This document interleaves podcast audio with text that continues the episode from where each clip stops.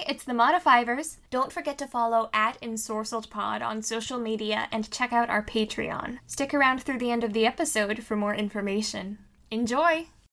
Ensorcelled, a low-key, hate-free HP D&D podcast. There is no room for hate here, only education and helping one another. Hogweed will always be here to welcome you home.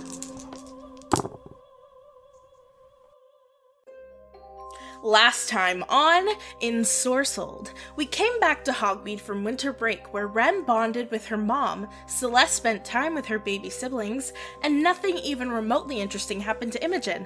Nope, definitely not. Nothing interesting at all. The first day back to classes, Ross got asked out on a date by Serpentine Ava Harper, which he nervously said yes to. Ren receives a gift from her mother, an emerald practice pilfer, which was very thoughtful indeed. Imogen gets a letter from her mother with some kind of gibberish message at the bottom. In Charms, they receive their grades, which was an absolute disaster and certainly caused a rough couple of days. Section C is called into a meeting after classes where Myra finally receives her mission. Well, kind of. Myra is told she will receive her mission, and the others are instructed to tell the professors if they catch her doing anything suspicious. The girls pester the professors until they tell them whether or not their internships for the semester are the same. They are for the most part, except someone requested that Ren and Celeste switch positions. This devastates Celeste, and she throws a fit hidden away until her father finds her and explains that it wasn't Ren's mother who had made the decision but rather her own mother, who had plans to introduce her into a secret training program for espionage hopefuls. In their defense against evil magic class, Ty interrupts and, at the request of Professor McConnell, takes over with Henry to teach the kids about unknowables, and Ty reveals disturbing information on his whereabouts when he was missing. The girls gather in the library to study the strange letters at the bottom of Imogen's mother's letter to her, and it's deciphered that it's a secret code. In doing so, the truth about Imogen's memory comes undone, as does she. The past is a blur, and there are dark forces at work. There's no time to waste. Let's begin. Welcome back to Ensorcelled. This week with us, we have Willow Wilson. Imogen Sigrunstatter, currently reading something about. So, sorry, I, I spaced out there for a second. Um, what was the question? We have Holland Lane Curtis. Ren D. Tierney. The D stands for down to murder whoever it is that messed with Imogen's memory. We have Bry Walton. Celeste Carver Chapman can't comprehend the crap her curious young friend must be going through. And I'm your godifiver, Remy Culp. My dentist is a corpse I brought back from the dead using necromancy. I had to end my last appointment early when I accidentally bit off his rotting finger. All right. You're still the villain. So, Can we kick Remy out of the podcast? no, we just need wondering. a villain. Fuck. so let's get started. Imogen is swept away from the library with comforting arms and a hushed encouragements from Professor Jameson, leading her and the rest of you to his empty classroom. Slowly, and one by one, a few trusted professors slip into the room.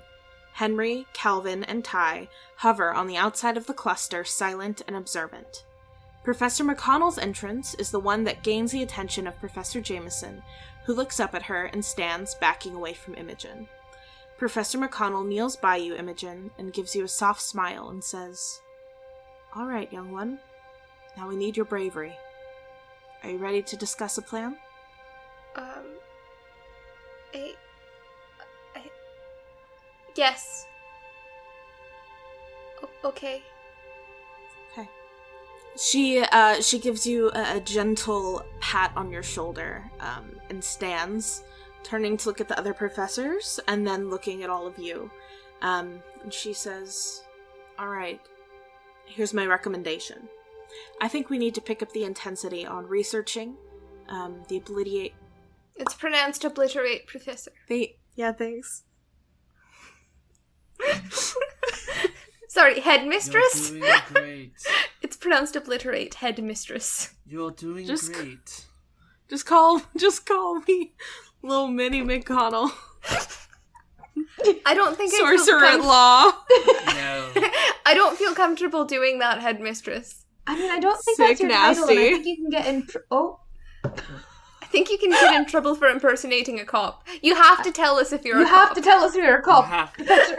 you do have to tell us if you're a cop. God damn it! Even if it's a wizard hiccups, cop, you have to say it out loud. That's just how it is. So, Professor McConnell, what were you saying about about stuff? Yeah, right. So, uh, Professor McConnell, she does that stuff that I said before, uh, and then she says, um, I think we need to pick up the intensity on research regarding the Obliterate Curse. I think we should check in with Drago Malloy on any of the work that he's done. Um, uh, Henry, you, you mentioned to me you were going to check up on your source at the, um, at the hospital. Do you have any updates? And he he stands up straighter and he crosses his arms, nods, and he says, uh, "Yeah, I want to check up on her. Uh, according to her coworkers, she's been taking an extended leave of absence from work. Um, I visited her home, and it seems like she hasn't been there in a while. Um, and I contacted some mutual friends, and they say that she's been on vacation in Fiji. So I'm I'm gonna be investigating further." Ty speaks up and says, I, I bet, I bet the Sanctum has her. Henry sighs and, you know, and goes, yeah, that's what I think too. But, um, I think I'm gonna try and get into her office, see what's in there. If there's anything left, if there are things missing, try to get as much info on that as possible. Ty nods, and then uh, you hear someone clear their throat behind you. Um, and Edison speaks up.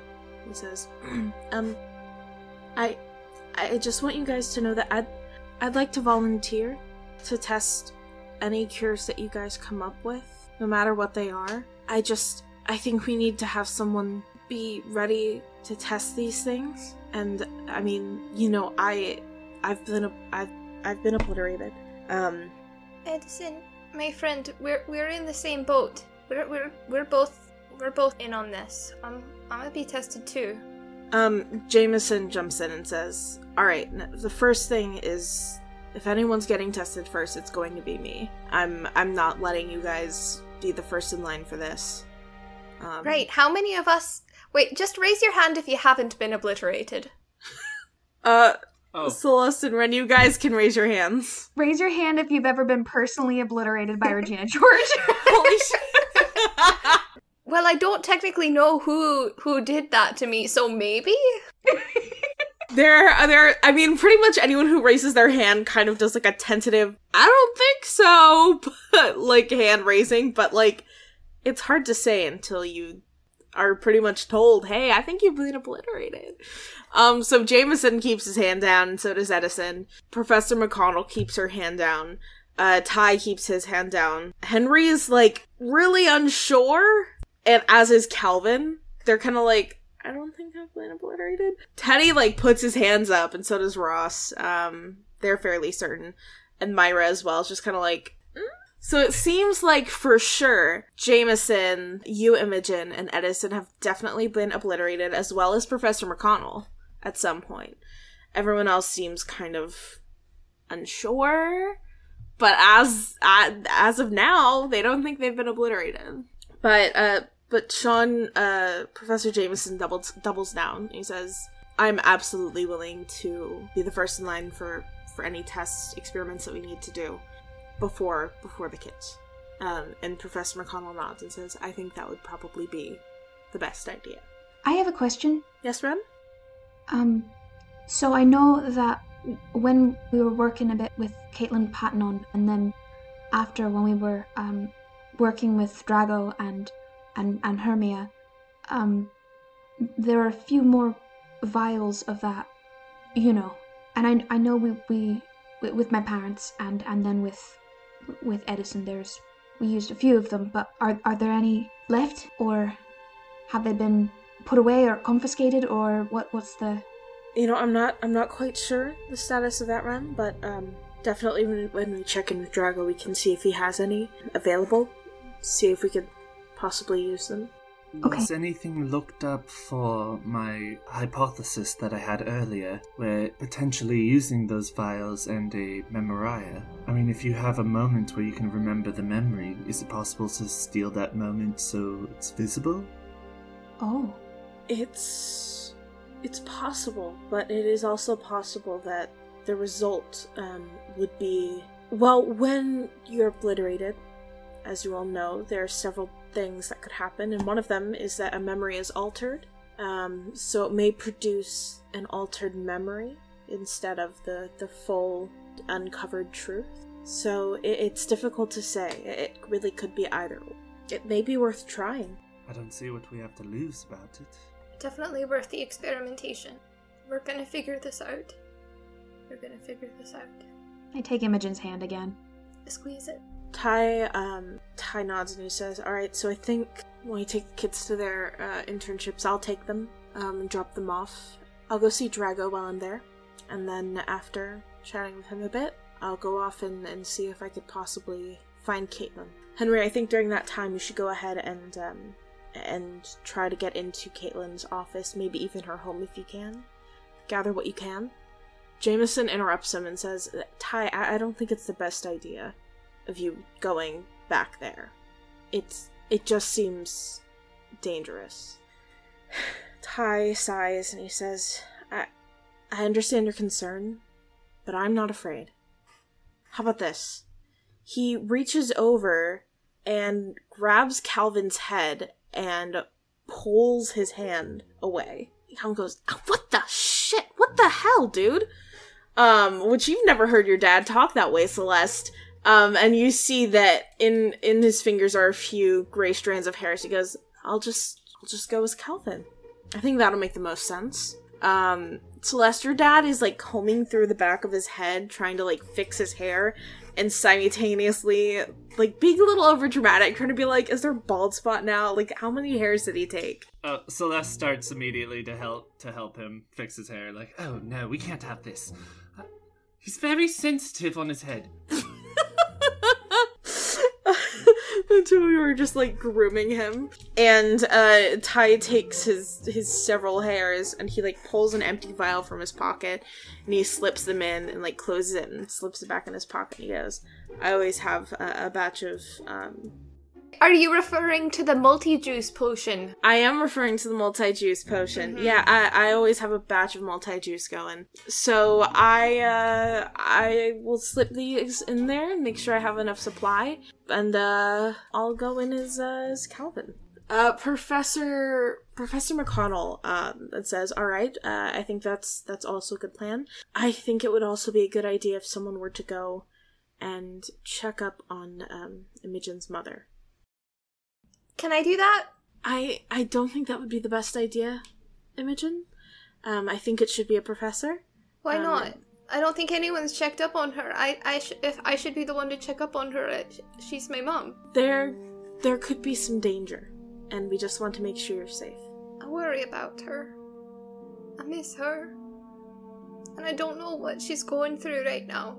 Imogen, this is one of the rare moments we have to trust the adults. I hate those moments. I know, but this might be over our head. And we want to make sure that you're safe too. Then what what can I do?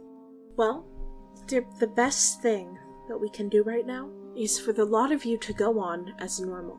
I don't like that answer. Listen, if you start acting differently, especially when you're out on your internship, perhaps someone who may have something to do with your obliteration could hear about it, and they might feel the need to step in. They're clearly hiding something having to do with you. So we need to keep you as normal seeming as possible. So we don't know who could be doing this. That's gonna be hard. I know. But I know you can do it. This is just one of those moments where this kind of work is exceedingly difficult, and it shouldn't be asked of you, and this shouldn't have happened to you in the first place. But it has, so we need to deal with that reality. I'll do my best. Um, so who can we trust with this right now? Is it just us us in this room or I I think uh, the other professors who are in the know And I think likely that's mostly it. We have no idea who this is coming from, what they're attached to. We're still really in the early phases of, of figuring things out.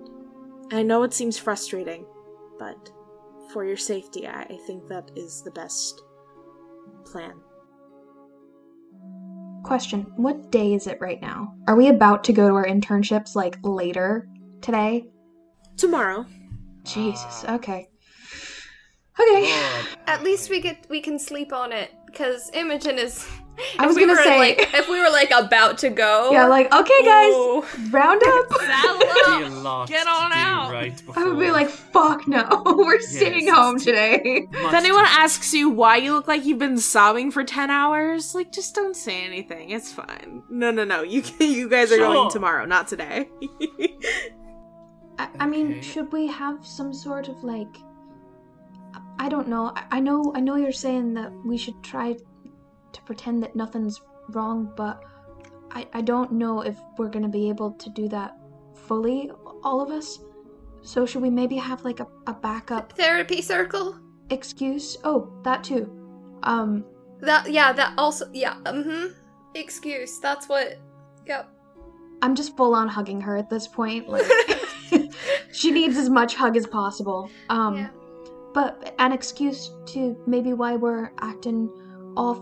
Well, uh, well I mean, uh, grades did just come out, so um, we could say the thing of of well, we could say, um, we could say, Ren's kind of.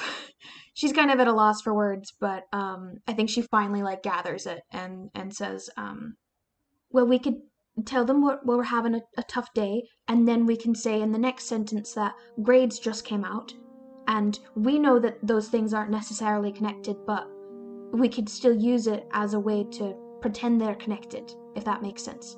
And it seems really trivial, but I, I mean, it's not trivial because it's grades, you know? Yeah.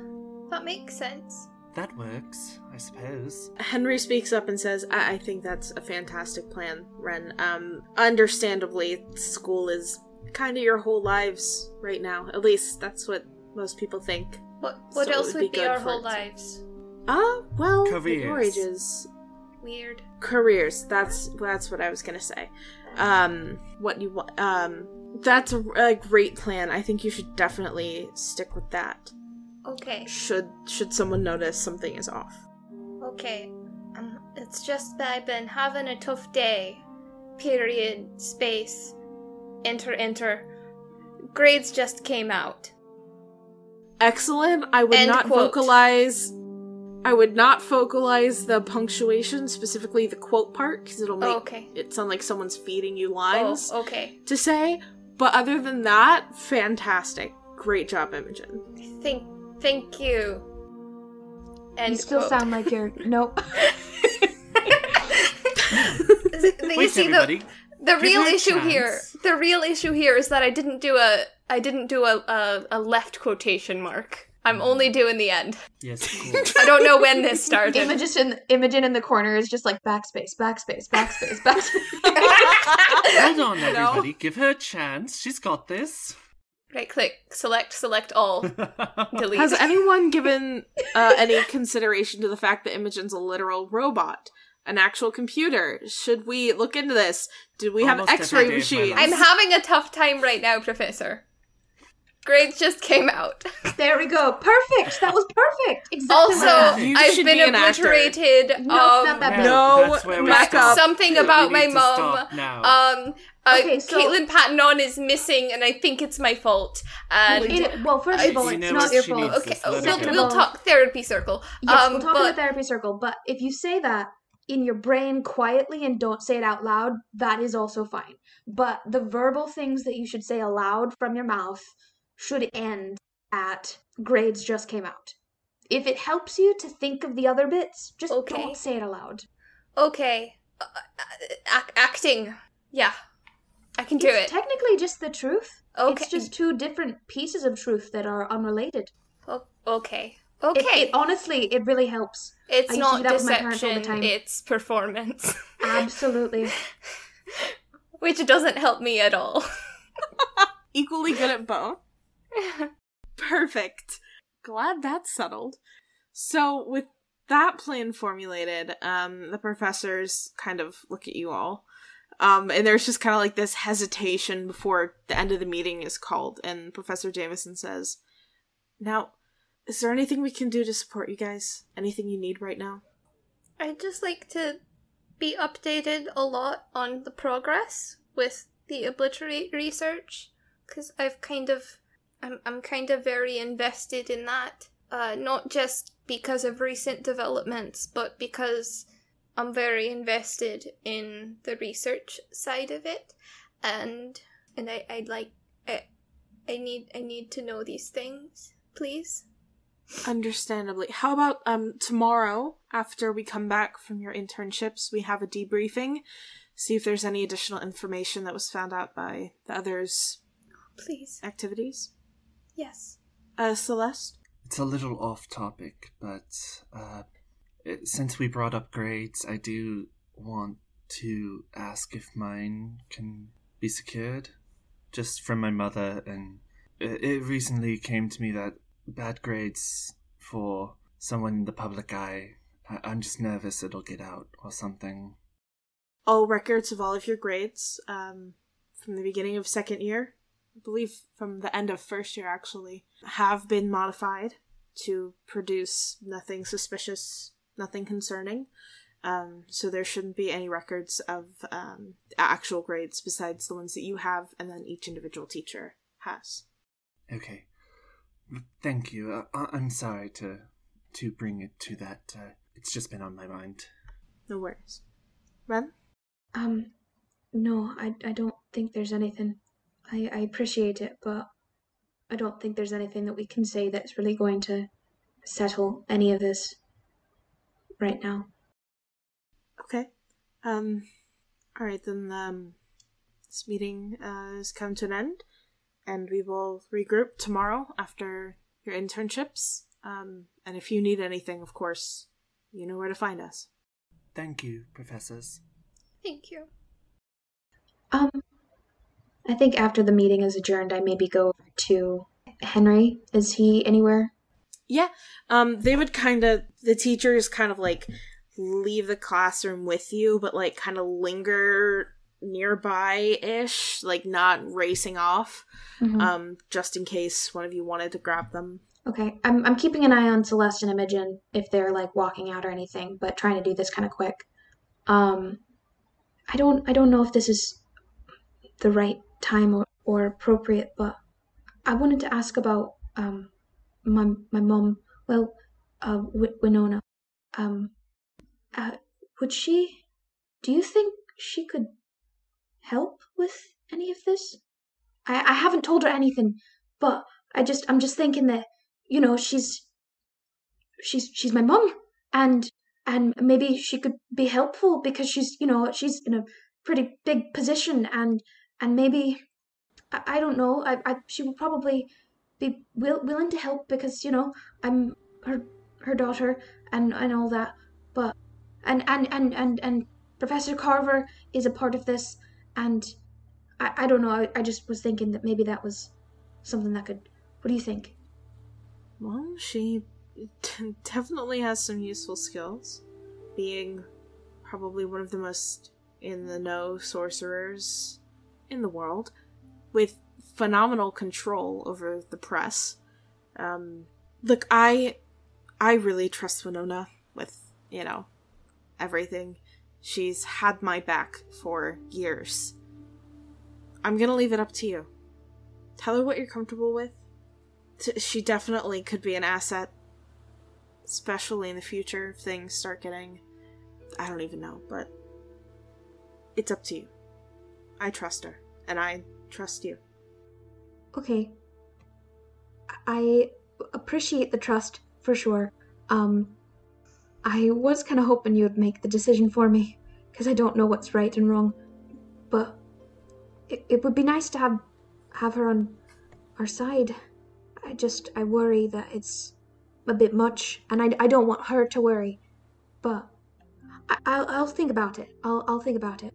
Okay. Ren, a- anyone who cares about you would be worried. Of course you would be.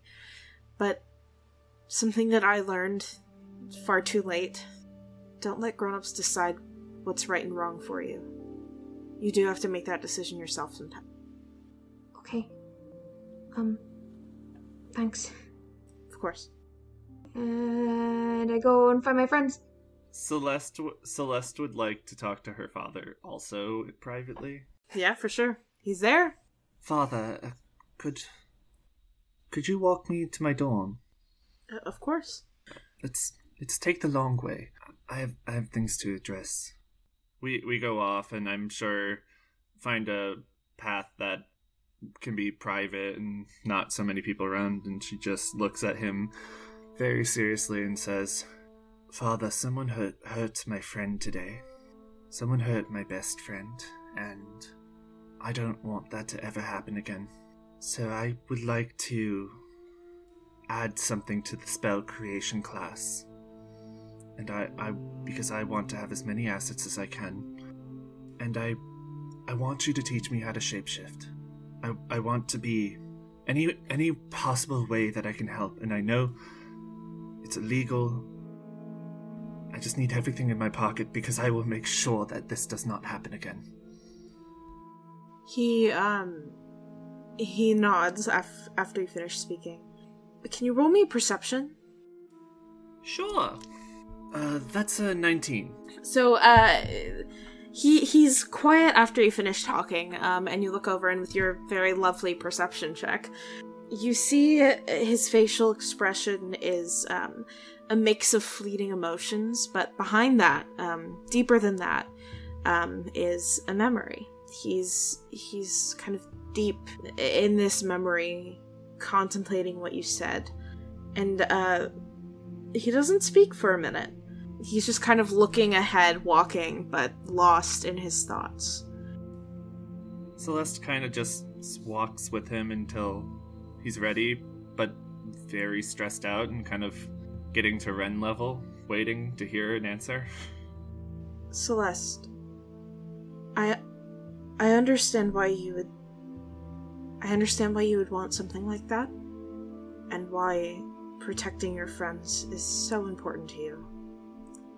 It's it's very easy for me to, to put myself in, in your position um, because I've I've been there, and I can't believe I'm saying this. We can start working on it. It's gonna be extraordinarily difficult and requires phenomenal transfiguration skills. I'll work. I'll work hard.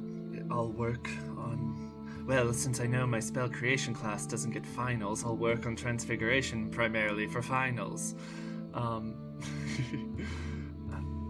thank you, Father. Thank you. Um, I really don't like today. Uh, Celeste kind of starts to cry a little with her father, let, letting her emotions go a little bit, and releasing something she's been penting up. Uh, she's had pent up about the whole thing with Imogen. He um he wraps an arm around you as you guys walk um in a kind of protective uh, way, kind of overcoming you since he's so much taller, kind of tucking you into him and and trying to to comfort you. And shortly before you guys get to the dorms, still when it's a really quiet area, he stops. He pulls his arm away and turns to you. And he kind of ducks down a little bit to to really make eye contact with you and he says, "Celeste, I I need you to understand things are getting really serious. And there is a lot of danger, and I doubt it's going to get anything other than more dangerous. So, I need you to either really start preparing for that, or you can always back away if you need to. You know that's not my DNA. I understand. Okay. Alright, that's, um. Okay. But I'll be careful. I, I promise. You better be. He, uh, You have to promise the same thing. of course. Good. And if you're not careful, he starts to uh, back away down the hallway. Um, and he chuckles lightly. He says, You'll be in so much trouble. Uh, look who's talking. I will not let you hear the end of it. Mm-hmm. All right. Good night, Father. Good night, Celeste. Uh, Celeste walks back to the Serpentine dorms. Uh, she probably makes it like. It it probably takes her a little bit of a walk. She might go on a slow walk to like distract herself because that was a heavy moment she'll probably remember forever. So, is there anything you guys want to do before you go to bed? Yeah, Yeah, I Ren? walk I walk Imogen back to her dorm. I'm not leaving her alone until the last moment that I have to. Thank you. I do try to sneak into the Avalori dorms as well. Roll me a stealth check? Can't wait, but can I give advantage because Imogen is not letting go of Ren? Um, Nope, that's an eight. I just don't think clinging on to another person would help you be sneaky. You know what Does I mean? it? Do they have to be sneaky though? Because we've just walked into other dorms before. And there's been problems with it, and you've also rolled for it before. Eh.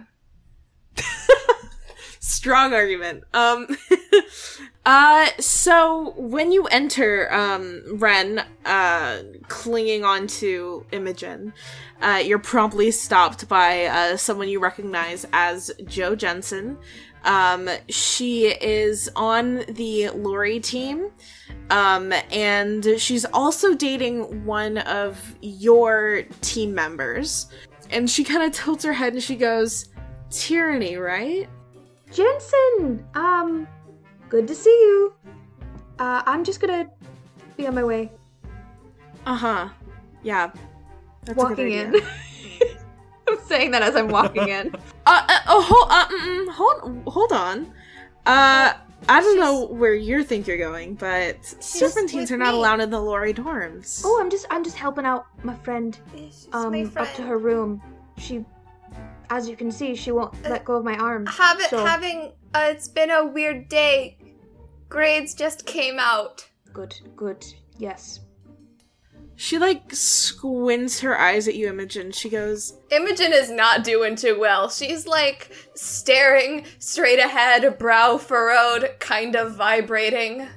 Just looking very concerned and like not fully there. I I promise you, I'm not gonna do anything like mischievous or I'm not gonna mess anything up. I really just want to walk my friend and make sure she gets in bed and you know she has a glass of water. She does not. It's been a rough day. Grades just came out. "That didn't sound rehearsed before." um, so based on this roll, she she looks back and forth between you two. Her eye is like suspicious, and then she goes, "All right, um, Imogen, if you need anything, you know where to find me." Okay. Thank you. Hmm? hmm And she looks back at Ren. She goes, "You better be on your way out when she's up there. Uh huh.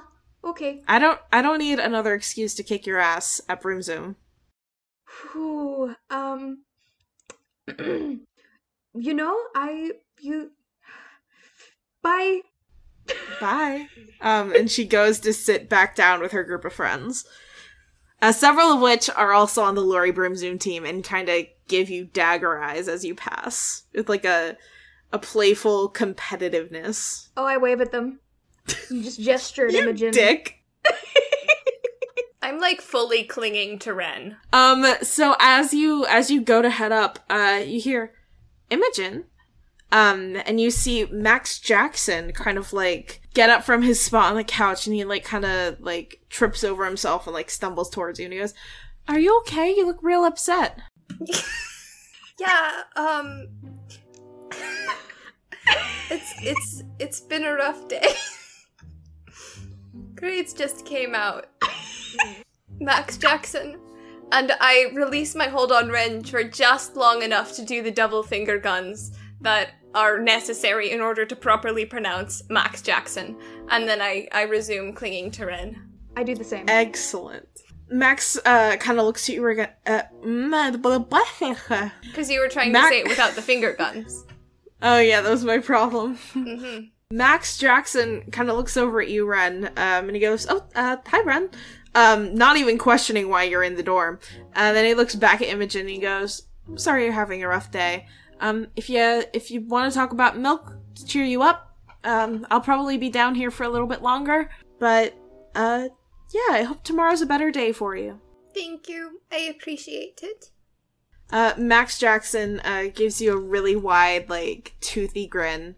Um, and he goes, All right, well, have a good night, Imogen. Um, and he scurries on back to, to his spot. I tried to give a similar grin, but it's kind of like my whole face is shaking, and it's kind of just a weird, sad grimace.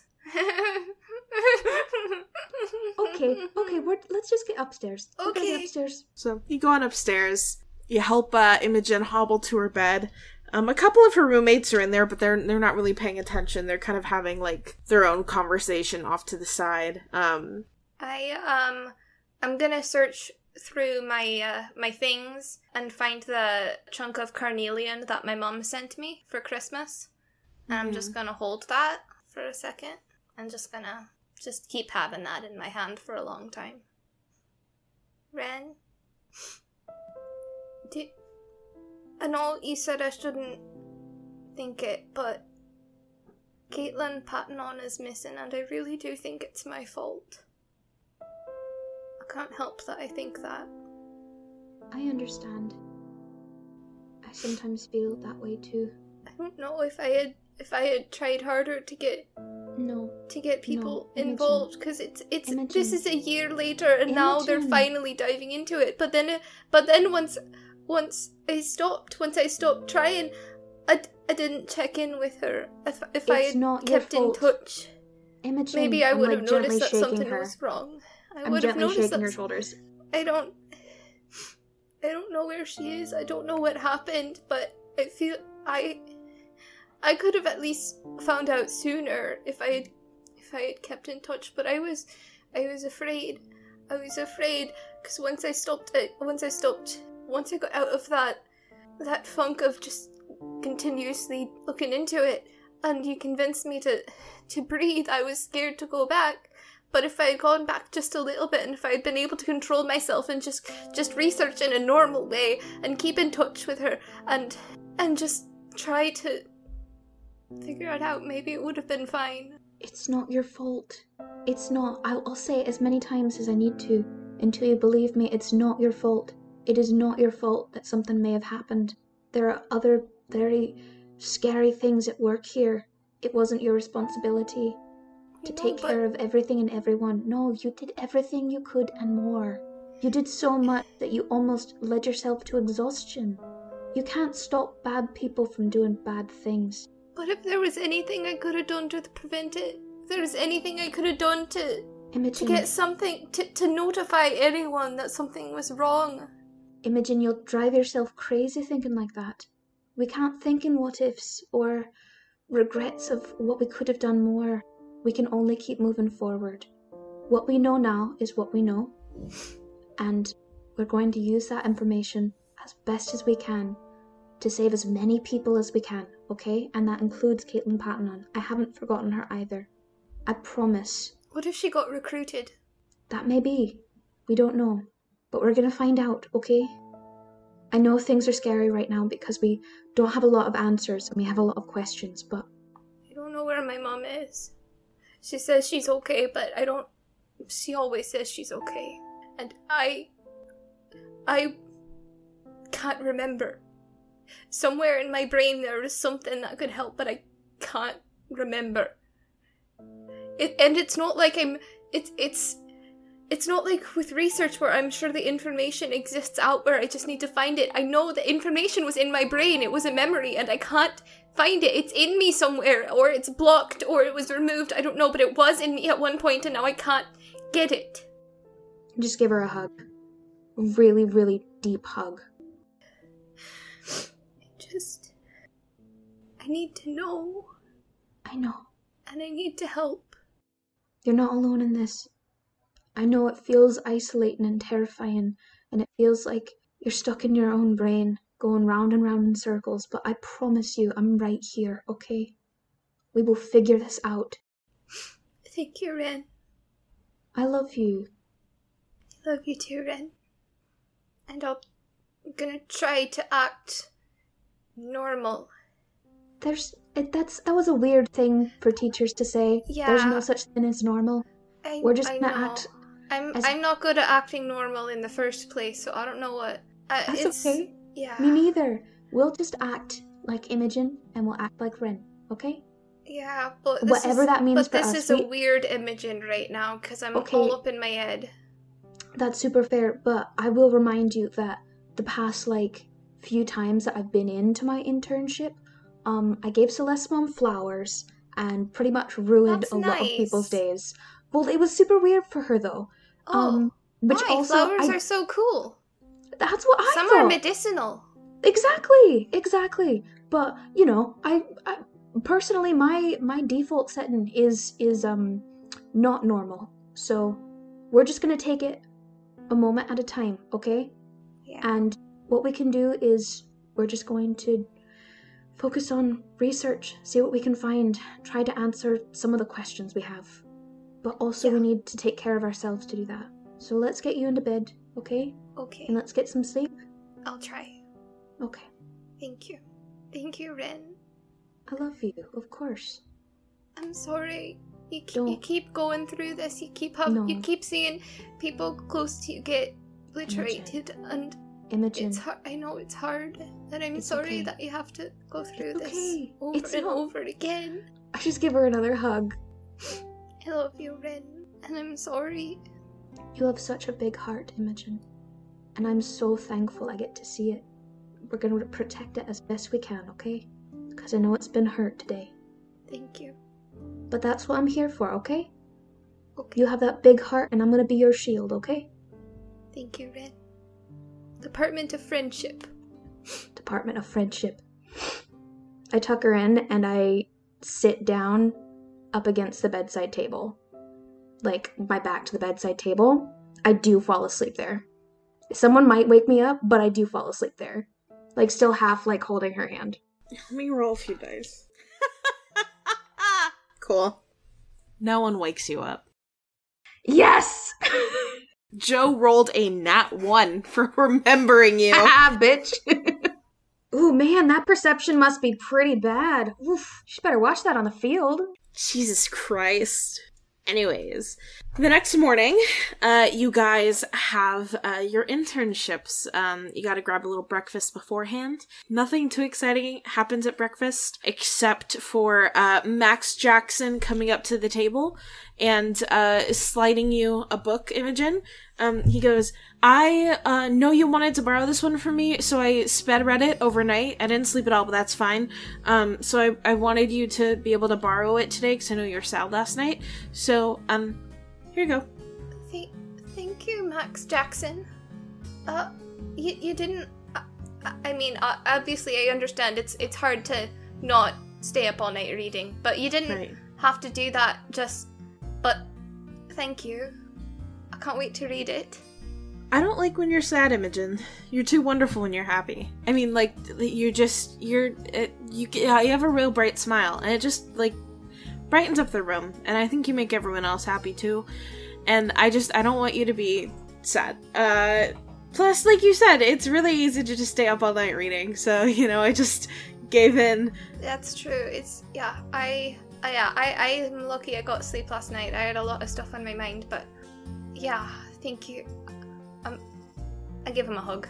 He hugs you back, um, and and again a classic Max Jackson wide toothy smile. This boy is just a, a radiating ball of energy. Just good vibes, right in the soul. Good vibes. That's so nice. What a good friend. This is a good buddy boy. Um, and he he like hops on off um to his his groups of pals over yonder. What's wrong with me? Um, Or yonder. Yeah. over yonder. Oh, Yeah. goodbye, Max Jackson. Uh, yeehaw. Um, in a human way, um, Max Jackson uh skips on off uh to go the exact same way I said it before. Yeah. Mm-hmm. Bye, Max Jackson. So, anyways, it's time for your internship. Okay, time to be very normal. You got this, kid. I do think that there's like a a moment of Ren coming in like super late in the morning, like rumpled and like hair sticking up half out of her ponytail and she tries to tiptoe in. I don't know if that happens. Let me make uh one roll real quick. yeah. As you're like sneaking in, you see that like just ahead of you, Catherine has come in from one of her morning uh workouts and she like turns around at hearing a sound. She sees you and she like crinkles her eyebrows and she goes, Ren? Good morning. Good morning. Uh, where are you coming from? Oh, uh, Imogen's. Yesterday was a tough day. Grades came out and all.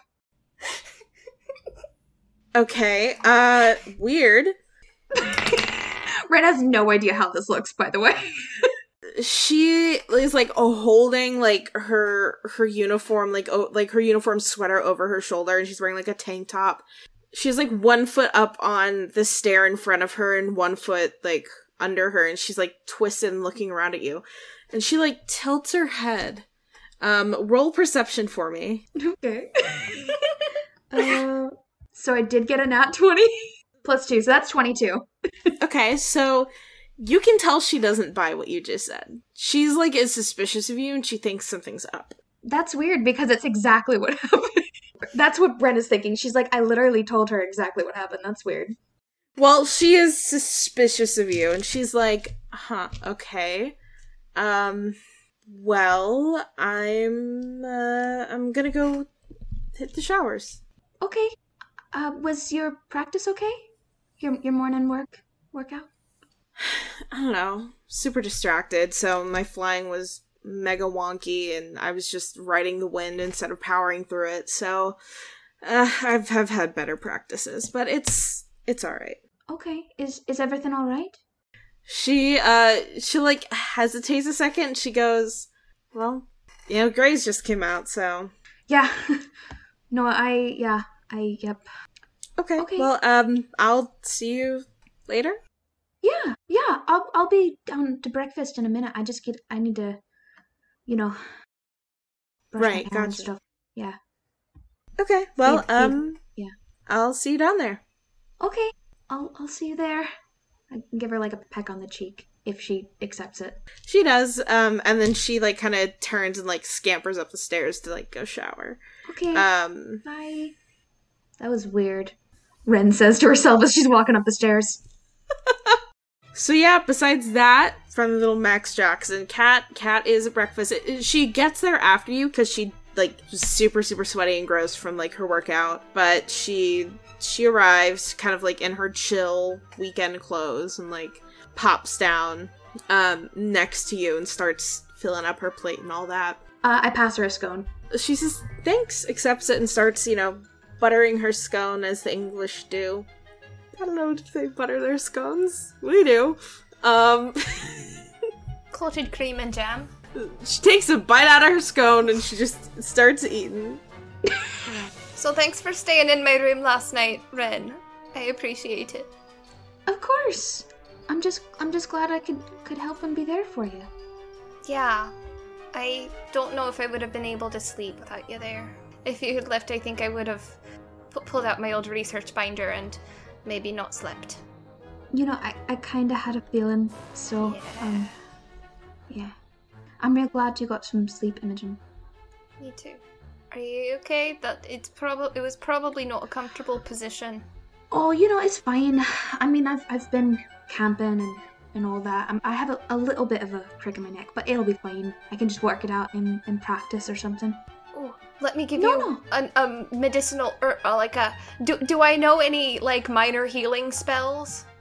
I thought you were gonna say let me give you a massage. I thought so too. and I was like, oh, so yes, did I. I was like, holy shit. The real competition cat has to watch out for his Imogen. Holy shit. No, sorry. Um, continue. Continue. Serious. She she knows one uh really minor healing spell.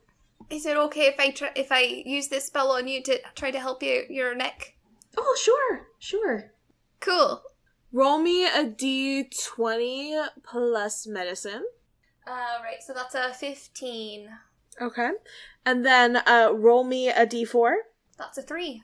So had you taken any hit points off, you could have gotten 3. But um basically, yeah, the crick in your neck uh eases. So it's almost like you you don't feel it anymore. Oh, that feels so much better. Thank Oh, you. yeah. Yeah, I'm so glad. I feel like I could help. Of course. Thank, thank you. Yay. Cool.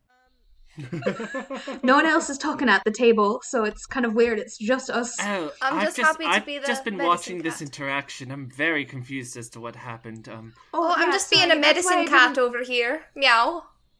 So uh between bites of scone, Cat looks at you, Imogen, and she like tilts her head. She's like, "Are you okay, Imogen?" It's been a weird couple days. You know, grades just came out. She like stares at you and she just goes, "Uh huh, okay." And then she takes another bite of her eggs. If this is the thing that has that that like opens Cat's eyes to all the weird shit that we've been doing, I'm gonna lose my mind. it wasn't the invitation to our personal final last year. It was this. Grades, you know. Like I, I haven't felt like there's been a point to jump in because this has just been pure magic happening. Cat just continues eating her food, kind of like minding her own business throughout breakfast, just like focusing on like her plate and just like eating. Uh, do I notice anything is up? Do I notice that? Yeah, roll for insight. Could I also roll insight? Sure, yeah. Oh my Hell god. yeah. Um, that is a ten. that's a nat 20. So Bitch. that's a 28. So Ren, Cat's fine. She's just eating breakfast. She's a little tired from her. You know, she she's got that vibe like when you have like not a great practice. Like when grades just came out. Yeah, it's you know it's a rough day. Um, just kind of a little introspective. Um, kind of quiet. You know, maybe it's best to just like you know let her get through her funk. Um, Celeste, Kat thinks something is up with Ren. Kat thinks Ren's hiding something from her.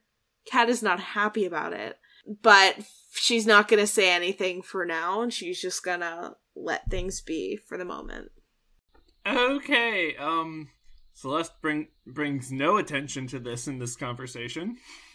And just sort of nods, looks to Ren, tries to make like some kind of eye contact of we gotta get going soon. Two? What are you saying? I'm not saying anything. Um, we should get going to our internships, right, everyone? Yes, let's go. Uh, she looks to Myra for some support here. Uh, Myra has like half a piece piece of toast hanging out of her mouth, and she's like, "I like, I'm not, I didn't even finish. Okay, all right, we can go. All right." okay, yeah, th- let's go, let's go. It's okay, you can take the toast for the road. Oh yes, most of the food we can just get to go. I could just put in my bag. Ooh, Or you could just hold it and eat it. You know, That's true. like Also like food choice. like how food works. I mean, w- well, with like toast that would work, but like with eggs, less so. Oh, I mean you can just, you know, grab a scone. all right. You Well, know, great walk me talking down. to you, Catherine. Oh, okay. Uh, bye, cat. She like looks up at you uh, from her plate. She like looks at all of you, and she's just like, "Bye." Bye. Oh, okay. Bye, bye then. See you later. Celeste pulls Ren aside and just sort of says, Ren, I can kind of tell you can't tell. Um, Huh? Catherine is not happy with you. What? What? What? Why? Why wouldn't she be happy with Ren? Ren is so cool. I, Sorry, am I part of this conversation? Of course, come, come, come over. Okay, I hi just- friends. I was reading. Okay, just for clarification, this is like once we're out of the hall on Oh, our yeah, way to like, like- meet everybody. Okay. on our way, no, out of earshot, like out of the hall, not many people Okay. around. Uh, I don't mean to alarm you. I'm just. Uh, what I read on her face is that she knows that you're hiding something, whi- whi- Oh. which we are, obviously. do you think she knows about my mum? Is that because I haven't really said anything about my Ren, mum? I want you to really think as we go to secret organization internships. Well, no, I know, but that's not something I can tell her. I know, but I. There, there needs to be some kind of communication here because she can tell you're hiding something. About my mum?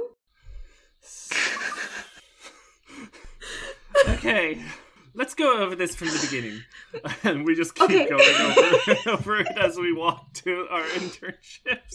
Imogen is reading the book that Max Jackson gave her while we're walking. I don't think it's something you have to worry about. Obviously, she's still nuts over you. I just. I, I, I would. I would feel wrong if I didn't tell you what I saw. Okay. Um, I I trust you. I don't really know because I haven't said anything. She was kind of acting well this morning. I did I did see her as I was coming back in um this morning. Um, maybe she could tell that I was being well because I had a lot on my mind because you know it's been a kind of a rough day yesterday. You know what with grades and all. So Oh yes, you know it's been a rough couple as someone of passes by, Yeah, grades. With uh, Yeah. grades just came out. Could she have been upset that you were breaking the rules? Because you Oh, know it was hard. It was it was hard for you to get into the dorm. That there was that whole That's thing true. with uh with uh, I was Joe. surprised. Yeah, I was surprised I wasn't kicked out, but um, Is I guess there, they just forgot I was there. Is there some way I could roll like a in, i insight with, without being there, just to like kind of understand what's happening? Because I feel like it's no not possible for Yeah. Celeste to put the pieces together with these two telling her. Yeah, if Ren is like telling Celeste what happened, you can roll an insight to like piece together what Oh yeah, actually was going on. yeah. I think that Ren's like doing a play-by-play of like, oh, and this happened, and then like anytime Celeste is like, can you clarify? Ren's like, yeah. Uh, that's a fifteen. So with a 15, uh you can piece together pretty much that like um this morning Catherine got the sense that Ren was lying about something and you can take that and piece it together with how Catherine was acting before with that nat 20 and you think that um Kat thinks that Ren was lying about something and Imogen was trying to help her cover it up hence the very rehearsed script Oh shit! All right. Um. So here's the thing.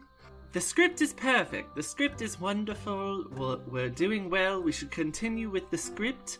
Um, What script? It's been Oh, a you rough couple of days. Um, Oh, Grades oh, the, just the grades one. out. Gotcha, gotcha, gotcha. Okay, are we are we doing it too much? Is that the thing? No, I think we're not doing Okay. it enough. That's probably Okay, what you're that's saying, what right, thinking. Celeste? well, uh, no, that. Uh, per, perhaps just a tad too much. Just a tad. Oh, oh, you want us to do it less? Well, well, Do less, maybe not just more. Okay. once someone says it, we don't say it again to the same person. Oh, Um, wait. Then what do we say instead? Oh, Do we just not shit. say we just- anything? I think Paraphrase? you just sort of nod. You just sort We of nod. Yes. But what else do we do besides nod? What if someone asks I- us a question? I- oh, oh lord. Okay, so let me just explain what's happened in this moment, Okay. and then we can then we can be. Please find explain how human interaction works, because I don't get it. Okay, so my, my girlfriend is, is mad at me because uh She thinks you're hiding something, and then I with am. the rehearsed speech, oh, okay, I she am. thought that that Imogen was helping you hide something. She technically is? Yes, that's the problem. Is Oh. uh, Catherine's very perceptive. so oh, she's- okay. So, okay. I I understand. She's on to us. That's not good. We finally get to the, to the Celeste just takes like she bends over, like grabs her knees, and is just like, "Oh, all right, we did it. We accomplished the goal. She understands. All right." So I should be m- more subtle in the future, is what you're saying. She- Celeste just holds up a thumbs up. Okay, we we head into our internships. Should we like come up with a, a list of variant scripts? Variant phrases. That Yes. feels like it would be a safe bet. I think the only thing is we can't use it on the same person more than once. Yeah. especially within a 24 hour period. You know Yeah. what? Yes, sure. Next time we all meet, come with a bunch of thought-up phrases, and then we'll we'll workshop them. We'll Okay. workshop them. Okay, I've got one. Okay. What if what if we do um oh you know, grades just came out. Enter. It's been a rough couple of days. Ooh, s- I like that. That's Good. switching it up. I do, Yeah. do like that. What about um I'm sad today. I don't want to talk about why. Cuz that's Oh, that could be true. Mysterious. Yes, mysterious. That- That's cool, right? Setting boundaries is totally fine. Try to avoid it with personal relationships because they'll dig. Um, but Personal, yes, about- as in like anyone you actually know, or like pers like what kind of person? like family, friends. Uh, Okay, we just we just keep going, yeah. yeah, this just It's- keeps going. Uh, Everyone else Celeste is looking on in like horror as we Celeste gives like yeah. a class that she never thought she'd have to teach of just how to interact with human beings. This is You all are gonna drive me to drink. I hate to break it to you, but one class is not enough for that to. Can they get advantage at least once today if they have to if they have to like hide something? Once. Yes. yes. So you go to your internships. Yeah. So when you show up to be escorted to your internships, uh, you enter the room and there are two Calvin Carvers. Um, This is normal. Well, one of you is gonna have to change. They think both look down at their did. outfits and then each other and then you. Yeah, but the, one of them already did. That's the point. That's that's See? the joke. Yeah. Yeah. Uh huh. Can Celeste have like an instinctual knowing of which one's her father?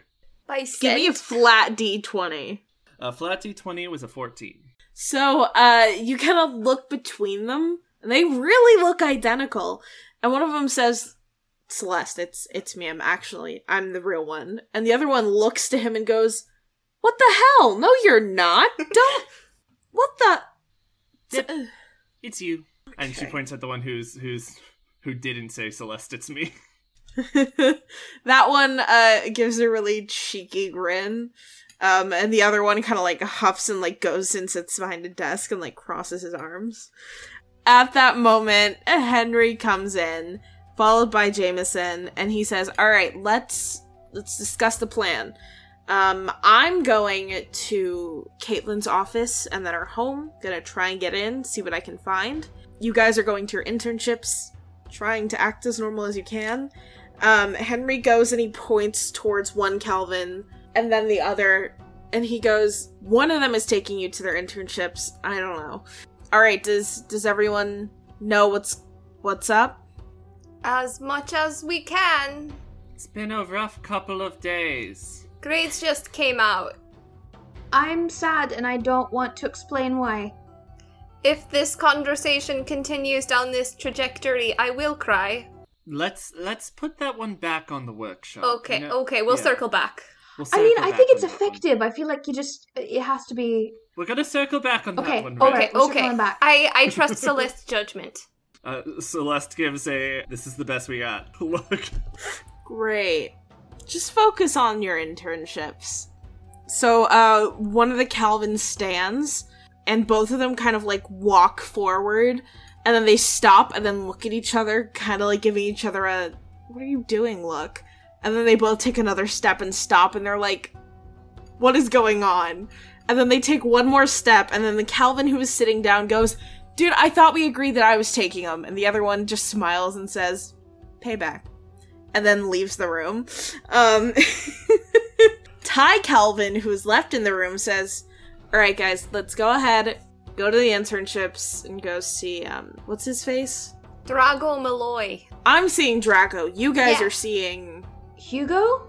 Hugo. Right? Oh, let's go. okay. Let's go. Uh, let's go see Hugo. T- Ty, you might want to study this a bit if you keep forgetting, because you, if if you're trying to be undercover as Professor Carver, he knows these things. Yes, and also. Um, Do you need me to make flashcards? Make sure you don't speak like that, because that is a dead giveaway from my father. Yeah, I don't think Calvin Carver has ever said the word dude in his life. Or you guys. I mean, Yeah. It's it's weird. He uh he clears his his throat. Apologies. Shall we head along? I feel like that's clo- like it's a little it's a little bit too much, but it's better to do too much than not enough. You know what I mean? Right direction, right direction. Yeah. yes.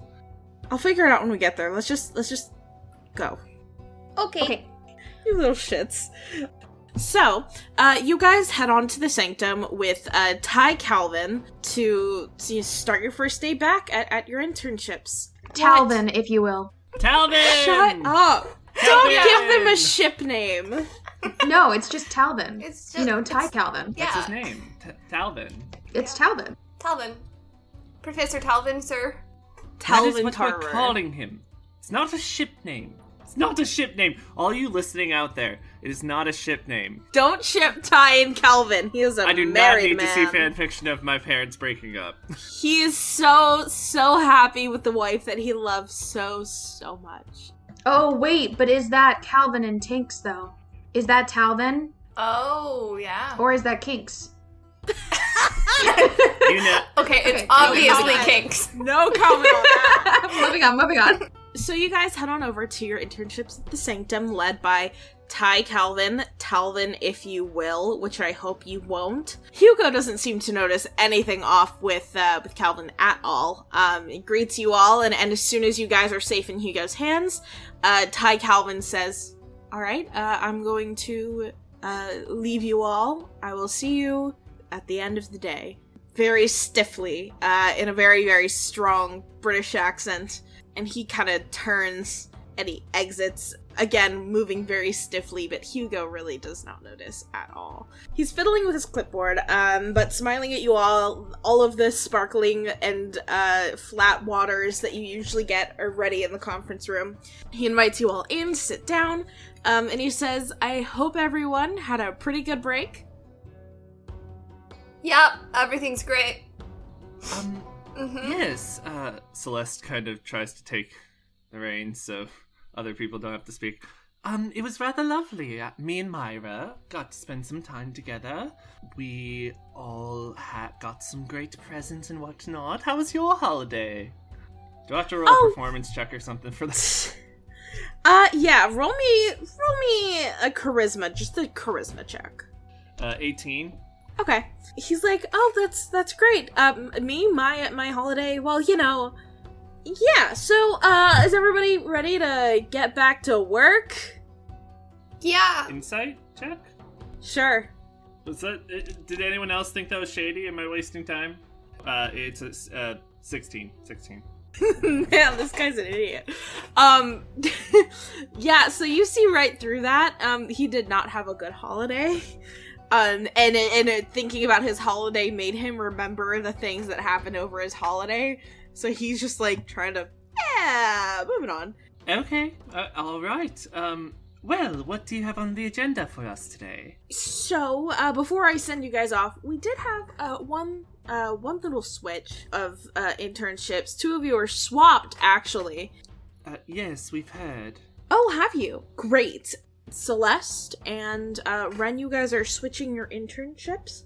Uh, Celeste, you've been requested by the min- minister's office, um, and Ren, uh, the press offices they they still need an intern, so you are going to be uh, taking Celeste's place. So it's just an easy little swip swap. Swip swap is not a word. Flip flop. My bad. Uh, is everyone else happy with uh, where they're at? Were, were we gonna? I, I I think I remember hearing also about that um Celeste was gonna be able to still assist in, in some ways with the with the press office. Um, I believe that was said out out loud for sure. Yeah, I, I don't know if it, that's a deal that Hugo would be in on. It might be more of a thing that like I'm I'm saying this to to Hugo though. oh That, Uh, was that that was an accent, right? Yeah, yeah, it was, a, Okay, it was good. an accent. I just Yeah. thought Hugo was talking in third person. Like, I that's not something Hugo would be in on. Hugo, are you good? You good, buddy? that's something Hugo would do. Look, the holidays are hard. The holidays are very hard. You know, Hugo just had a mental came in. setback. That's it. We're here for him. It's been a rough day. Grace I just came it. in. I Uh, get it, buddy. Grades just came in. So, I get it. um, so he he says, uh, you know, I'm I'm not as like super in with with the interdepartment workings. So if that's something that's been worked out, of course, that's totally fine. Yes, Ren, don't worry about it. Uh, it's all worked out. J- just um, make sure that you always have coffee ready uh, right at the beginning of the day, like usual, for both you and for Porter. Um, and Celeste kind of just goes on a rant about uh, of the things Ren might want to might need to know about, like working in the office. She really enjoyed. Uh, Ren is taking notes for sure. Once all this information has been shared, Hugo says, All right, um, so everyone knows where to go? Yes, indeed. Great. Awesome. Uh, so, uh, break! Go team! Yeah. I'll, Okay. I'll see you guys, uh, uh, see you guys later. Uh, cool. Bye. Bye. Um, and you guys, uh, you guys are released from your team huddle. Good luck, everyone. Um, Celeste kind of focuses in with Imogen and Ren. Just says, "Hey, we all got this. I, I know it's it's gonna be rough, but you, you both do have this. You can do it." And uh, Celeste heads off to her mother's office. I think just a quick like hand squeeze, just pulls her back, just hand squeeze, lets her go. She's she squeezes back. Do you do you want I can I can walk you to the I think I think I can do it. You, you're you're needed in uh in your department. I I think I'll feel better once I get into the department. I'm I I because I am I am excited about it. I so maybe I'll be distracted enough. Well, It, it's fine. Okay, but at at any moment, if you need to, you're you're allowed to like step step out. Just tell them you need to take a quick break, and you come find me. And I don't I don't even care. I my my mom is the head of the press, so no one can get that mad at me. So there. Thank you, Ren. Okay, let's do this. Okay. We're gonna live through the day. No. Yep. We're we're definitely okay. Oh, now I'm actually nervous. Okay, bye. Oh, I'm so sorry, Ren. No, no, no, no. It's not you. It's fine. It's we're, we're gonna do. I'm gonna go get some coffee. Okay, bye. Yeah. Uh, so you guys, uh, you guys go your separate ways. Um, Edison, Teddy, Ross, and Myra all go theirs. So, uh, so Imogen, as you head to the labs, uh, when you open the doors, you find that Dr. Rowan is right there, ready to pick you up. Um, they give you a, a big smile, and they say, Hello, Imogen. Welcome to your first day as my intern. Hey, uh, Dr. Rowan, I'm very excited to be working with you. And I, you, I think we are going to do brilliant things together. Yay! Okay, what are we doing today? So, uh, follow me. We need to announce the new project to the team because I know I've been cooking something up, but I haven't quite released the information yet. And then uh, we will start with a little uh, a little chat, you and I. Okay, I'm I'm excited. Me as well. All right, right this way. Um, a- and, you follow Dr. Rowan uh, down the hallway to like the the main center where the different branches of hallways go. Um, and there you see pretty much everyone in the department kind of waiting. Um, when Dr. Rowan approaches, um, they they pause and look around at everyone and they say, uh, "Hello, everybody. Um, so I know you guys have been eagerly awaiting uh, the announcement to be made this morning. I am announcing a new project that I've kind of been tinkering with for a while, but I am officially going to be diving into with the help of uh, intern, uh, Imogen here. Um, Imogen is uh, now going to be working directly with me, um, and we are going to be focusing on the origins of magic specifically, the historical impact, the um, of course magical impact, the scientific impact, um, and and whatnot. Um, we are going to be making great strides uh, together to uh, find out what we can. Um, I know I'm excited. I think Imogen is as well, and uh, I will be letting you all know uh, when we have more information and when we need to um, have your assistance for experiments and whatnot. So for now, keep working on what you're working on, um, and I look forward to uh, giving you more information soon. Um, and everyone kind of like gives an enthusiastic nod and then uh, disperses into their their own labs. Dr. Rowan leads you to their office and sits down, uh, inviting you to do the same. And they lean forward towards you and they say, "Okay, Imogen, I think the first thing uh, that we should work on is figuring out what we already know. Of course, there's a lot of information out there, but at the same time, there's not enough. I am quite familiar with that. It's a horrible concept, truly. Mhm. Um, so, what do you know about the history of magic? Well, um, history of magic as a concept, it is arguably a, a, a force, possibly some physical component to it, but what is known is that it was at one point a single thing that split into light and dark, and in the ensuing ages, it has been it has remained as such, and it has been harnessed by sorcerers. Or bo- both sides of it have been harnessed by sorcerers for varying reasons. Fantastic, yes.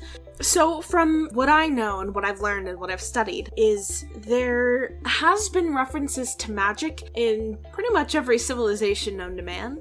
Correct. Um, if you go back to the very, very, very early, um, what's considered the first civilizations of Mesopotamia and ancient Egypt, even then, magic is referenced, um, used as um, a medical tool, used as protection, offensive magic.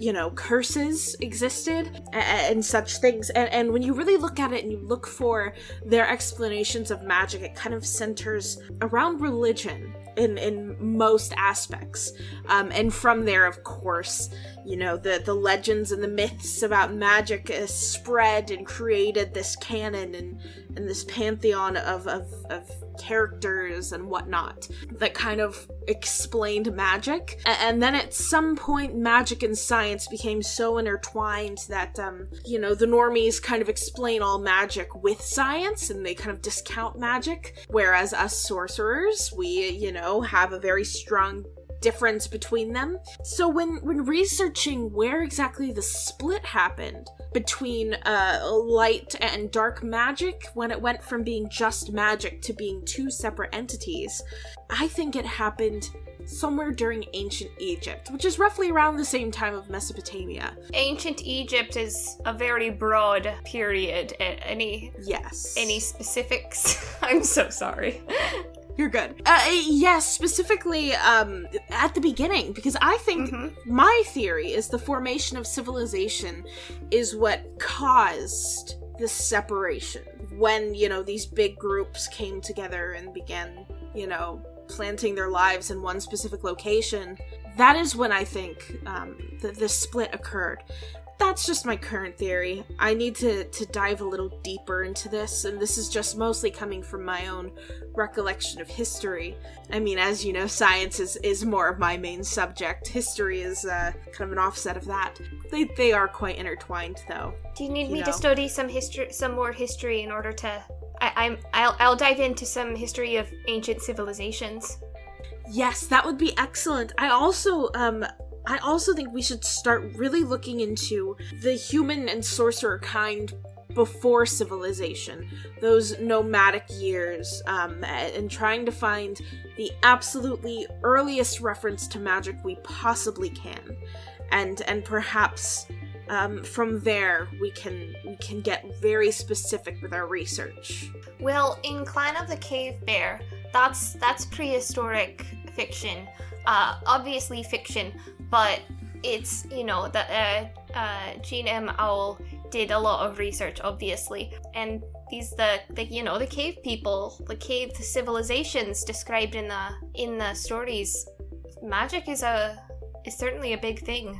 So maybe I'll uh, maybe I'll check her uh, Maybe I'll check the no- the notes in the back of that book to find some sources. Absolutely, please do because I, I really find that that a lot of authors that dive deep into their research find beautiful hidden gems that can be so helpful. Yeah. So definitely, definitely look into that. I uh, I have some contacts that are uh, a little more history focused that I'm uh, that I'm trying to reach, and um, perhaps perhaps they can uh, they can assist us.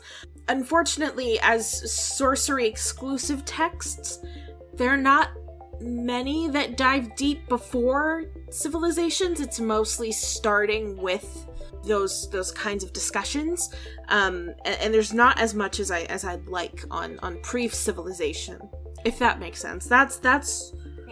That's what I think needs to be explored more. Yeah, it's hard to find sources like that, especially because before there was a written record. That's that that's hard. But I'll, I'll do uh, research. Yes, research.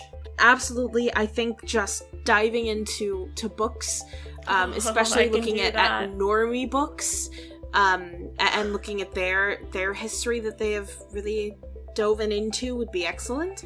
Um, I'm probably going to start reaching out to these contacts I have, seeing if anybody knows uh, knows any resources that could be used, um, or perhaps maybe are, are experts themselves. And I think that's where we should start.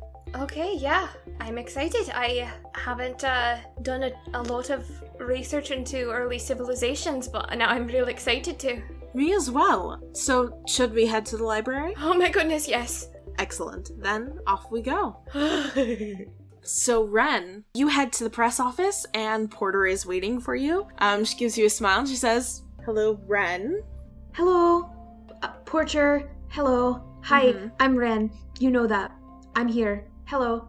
All right, follow me. Uh, I'll show you to my office and we can get started. Um, so, as she walks into the office, she kind of gives you a lowdown of the different areas. You know, there's, you know, the herd, the writing herd, and then, you know, really stressed people in glass offices, and then the main four offices. Uh, when you approach, uh, the red light above your mother's door goes off, and it is, uh, no longer shining, and the door opens, and you see your mother stride out. Compared to everyone else who's wearing very professional uh, clothing, very like business attire, she's wearing jeans and a sweatshirt, and her hair is tied up, and she's wearing really dirty sneakers. And she looks kind of pissed. She like comes out of her office and she looks at Porter and points at you and she goes, Intern? Mine. I need that. And Porter just kind of like straightens up and she's like, Yes, ma'am, whatever you need. Um, you can have the intern. Okay. Does should I? Does that mean coffee? Should I coffee? What's? Winona turns around, she just goes, Follow me, and walks back into her office. I just give like a look back to Porter of like a. Is she always like that? Porter just gives you a look that's kind of like like a little Good luck. cringe. It's just like, oh, Good luck, good luck, buddy. yeah. So you follow your mother into the office, uh, which she strode into, and behind you the door closes. You hear a click, and then a faint red glow uh, comes through the cracks.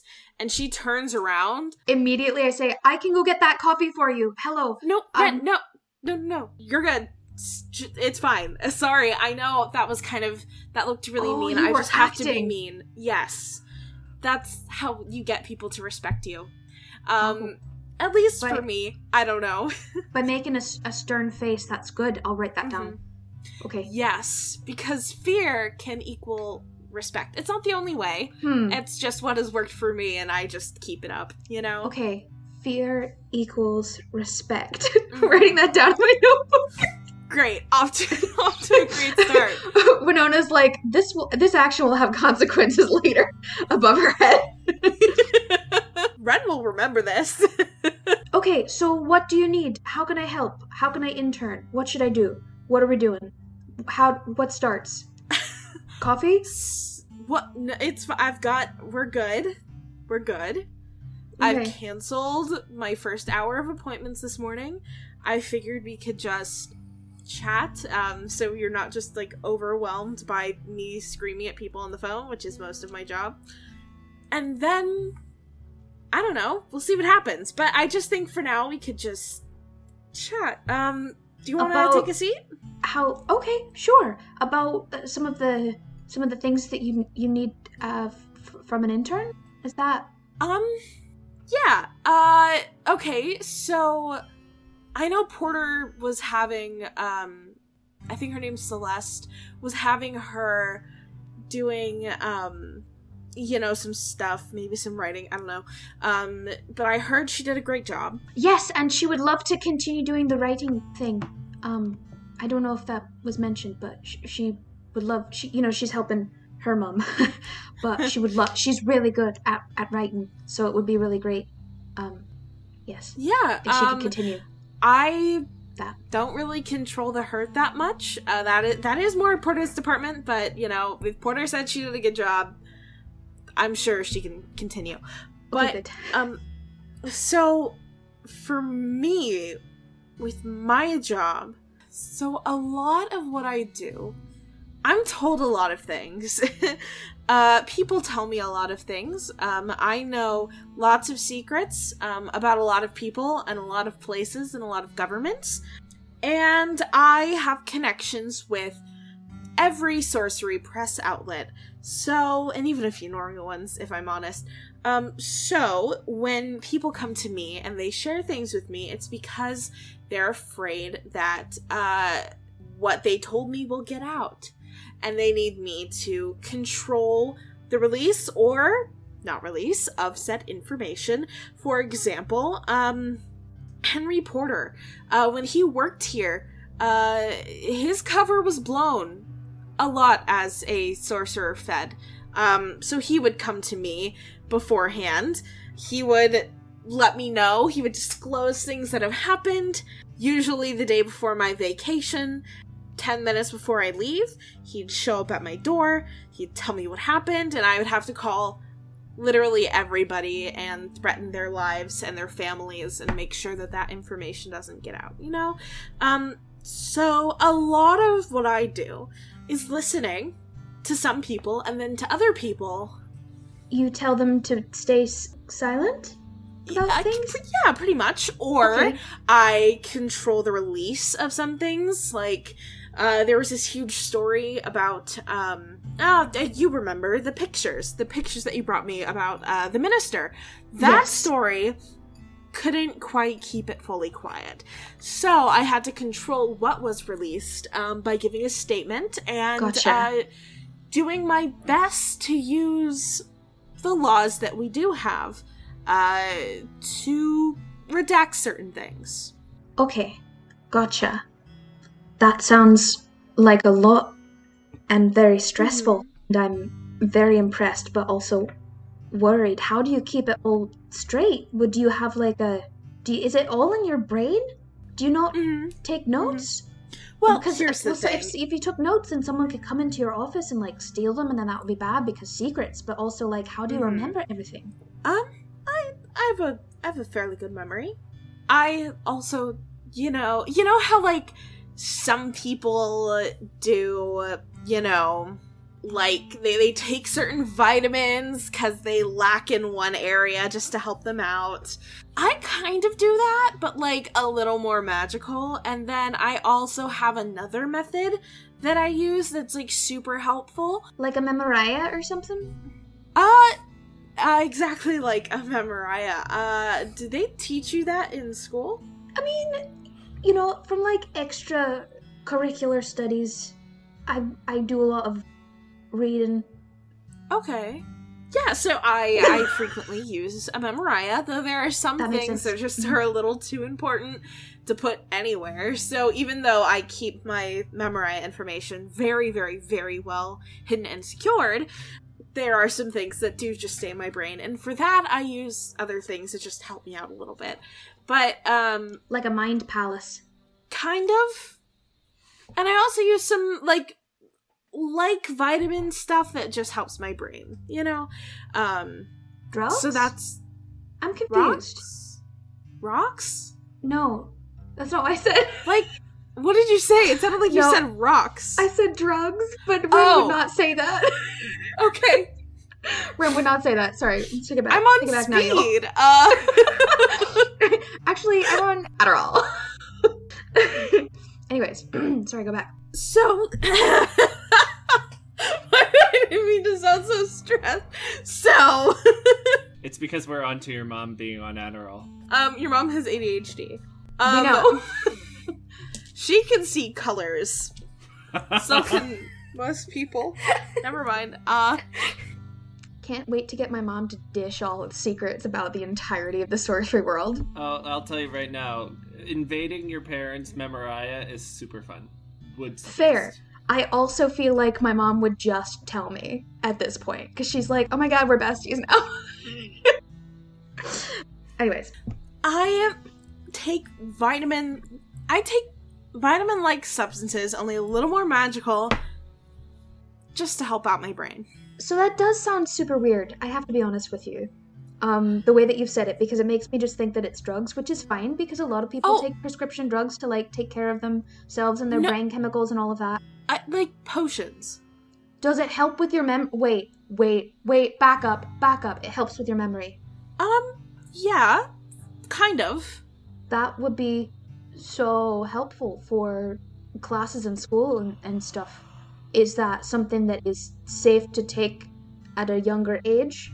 Um, Or reasonable to acquire? safe to take is uh listen it's provided to me from a very good friend who knows a lot about potions Is it Drago Malloy? no what Oh, okay. I just know he's good at potions. well I've I've heard from yeah that's that's his Henry. anyways um no not drago but uh, a friend who's very good at potions been experimenting and um i offered to test and it happened to help me out a lot so Well, that's wonderful. I'm really really glad. Um Sorry, I know this sounds kind of odd, but I, you know, my my friends and I we have kind of some projects and and and we like to research about things cuz you know, it's always nice to like know more things about the world and all of that.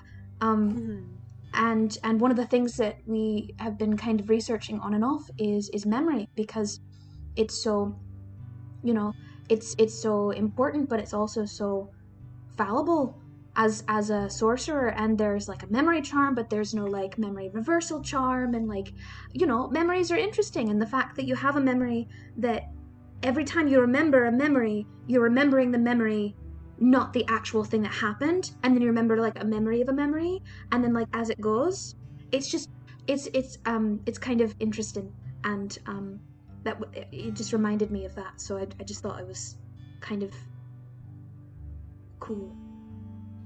Yeah, um that that stuff can definitely be very um interesting, but maybe maybe don't discuss some of that stuff um in the sanctum. Uh there's some Oh, sure, there- no, there's some it, funny yeah. stuff about um memories and everything. Some people just get like really nervous and oh what kind of people get nervous um because i mean you know it, it kind of it, it's kind of important to to me as as we we've discussed memories and all that Right. Um well, uh there is you know, a specific department that works um and uh there are legal uses of the obliterate spell. Um and it's like this department's whole job to, you know, do those when necessary and keep track of it and all that kind of stuff and they get a little squirrely when you talk about memories. Um forgive me because i don't have my notes what's the name of the what do we call them the untouchables the uncrustables what's the name that's the one Uncrustables! you should have named them the Uncrustables. God damn it! Henceforth, Okay, sorry, they sorry. are the Uncrustables. no um okay Fuck. sorry going back back ren's trying to look so casual uh as she says this um she's like oh like the whole department is it like the the unnobles or something because they like unknow stuff or something Winona's face uh kind of darkens a little bit and she like gets kind of serious and she's like, What do you know about the unknowables? nothing i don't know Okay. Um I, I wouldn't look into them. Uh they're not is that a bad uh, thing i mean i just heard like you know the word somewhere i think but Oh, um It's um it's just one of those touchy subjects in the sanctum. okay. Touchy subject. Um i'm sorry. I i feel like i i went about this conversation really weirdly. I didn't i didn't mean to you know push anywhere. I just i got excited being here and being able to like help you out and i kind of get excited about things easily. Um, so if I said something, I'm sorry. No, um, I'm just. You have to understand that when I say I know a lot, I mean I know a lot more than even I should. Um, and I just, I care about you and I worry about you, and I just want to make sure that you're okay. And, um, and that was, I'm sorry, that was just a really, um, what did you mean, uh, when you said a weird way to, to come about this conversation? Uh, I just mean, you know, first day jitters and and when we started talking about things and and and you were telling me about your job and I I wanted to you know I, I wanted to add to the conversation a bit and I think I got a little carried away as I do. Sometimes I you know, I It's okay. I just think you happen across a subject that could be a little dangerous, you know, around the wrong people. So I just want you to be careful. but not around you, right? Of course not. Trust me, I I am a professional secret keeper. You can tell me anything, but I just I get a little paranoid sometimes when people start talking about things and it's kind of leans down another alley and it, it's hard I, I'm sorry, I didn't mean to to freak you out or anything. Oh no, no, I and I I don't want you to to be misconstrued about you know, sometimes I I put my foot in my mouth, but about the important stuff, I keep secrets well. I I'm not gonna go blabbing to any which person about anything that we talk about or anything I've I've said. I'm it's not something I'm gonna just say to some stranger. I promise you that. I know I know I can trust you. It's okay, you still don't know me yet, and and I I want to earn your trust. I just don't want to put you in any danger. Right, because that would make you nervous. Very much so. I mean, of course. Mm-hmm. Okay, I mean, honestly, I'm I'm nervous no matter what. I understand that. You know, just when you've experienced things like I have, I'm always nervous and I'm always worried about the people I care about. Always. right. I I I appreciate that. It's um in a weird way it's kind of nice to be worried about, but Ren sits and thinks for a second. It, it takes so it's too long of a pause. Winona doesn't sit well in silence, so she does say after a moment, Mood. um, she does say after a moment, you know, not to not to brag or anything, but I I am pretty good at magic. Um, it's why I don't have security following me everywhere I go.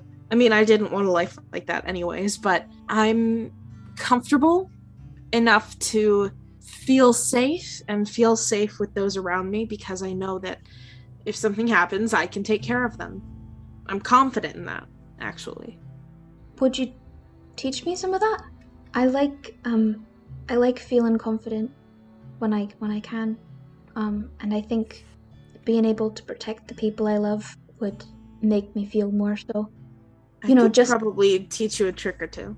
You know, just in case cuz students can get kind of wily duels and stuff. Oh, I know. I um I went to school during a war. Right. but um yeah i could i could definitely teach you some things um though i know you have some incredible professors at school too i mean professor chang and professor porter They're so cool. They're really cool. Yeah, and it's it's nice to be able to. I, I know I can ask Henry for anything, and it's it's nice to be able to have, have him on my side. But it would also be nice to be able to keep people safe from my own perspective and not have to, just in case you know a teacher's not nearby. i i understand um i definitely wish that um i had been a little bit better at magic back when i was in school but i really got good at it after i graduated i mean not that i wasn't good in school i just didn't care as much i don't think What made you start Karen? Um, well, honestly, Um, when you watch people die right in front of you, you wish that there was more you could have done. I grab her hand. Right. Regret is a powerful magic. Yeah. But hey, um, that that was a lifetime, two lifetimes ago. I feel like I'm in my fourth life now, but um, I I understand wanting to be ready for anything, and I think it's a good attitude to have, especially Yeah. Ren answers too quickly. she's let her guard down and she's like, oh yeah, we both know a bunch of things. Ooh. Um she kind of she kind of gives you a weird look, but she doesn't say anything. Denial runs in the family. I love it. Oof. um, thank you for, um, I, thank you for listening and, and for being, being willing to maybe te- teach me a thing or two.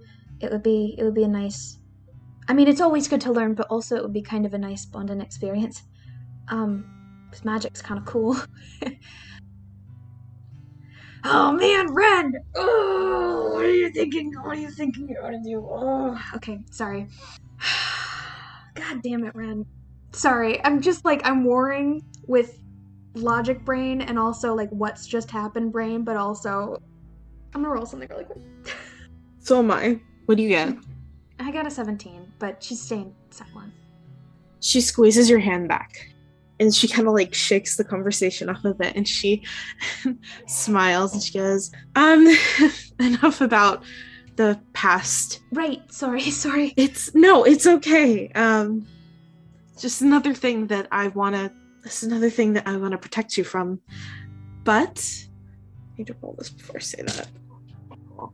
She says, "But um, I have hope that the future will be better, safer." That's- I I hope so too. I I really hope so. I'm glad we're on the same page about that. Can I roll an insight check?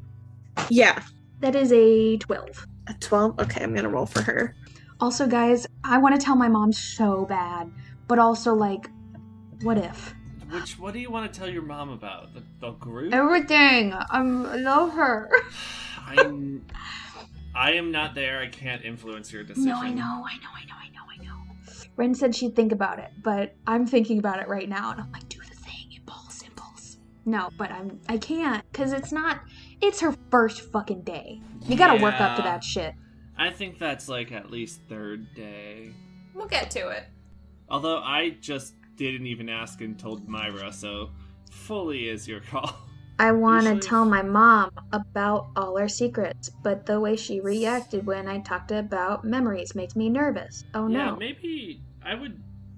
We should work up to it. Good talk.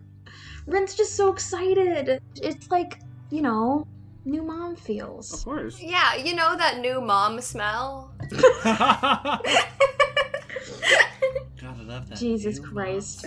mom. I want to trust her so bad because she should be help. She could be so helpful, and she knows so many secrets. But also, I know it's too good to be true because she knows so many secrets. And like, what if that means that she's, you know, Um, do you want to know what your mom smells like? Because I actually do know that. yeah, I guess. She smells Yeah. good, like like a nice perfume, but at the same time, there's a very faint trace of nacho cheese. Oh, yeah, that checks out. She might have had nachos for breakfast. What What was the point of this? It's a very important information. It is what a person has for breakfast is extremely telling. Mm-hmm. Nachos for breakfast. Nachos breakfast. for breakfast. I don't know what that means, but it sure I means don't something. breakfast. Where were we? Oh yeah. Oh right, th- you did an insight check. Oh fuck yeah, she did real bad. Oh. Um, she rolled a nat one. So what you what you gather on your 12 versus a nat 1 is that even though she just kind of said yeah, she chose her word very carefully. Basically what you gather is that she has the impression that the hope for the future is not really current. It's like a far future thing. She has she has the feeling something's happening or she knows something's happening, she has some kind of knowledge that implies things are not restful and peaceful and safe currently. Okay. Great. So, yeah, I think if there is a moment of her like lightening the conversation or anything, I take it, but I do take that into account. I feel like she knows things. Uh, so she goes behind her desk, sits down, she kind of like smacks the desk, like, okay. Um, okay. So the first job of the day, I need to call the Daily Oracle and um, Okay. basically get them to stop uh, stop the current issue from being printed, um, remove an article, and um, threaten them just to just to change today's issue. Okay. You're gonna see an ugly side of me. That's okay. Okay. It's a professional side.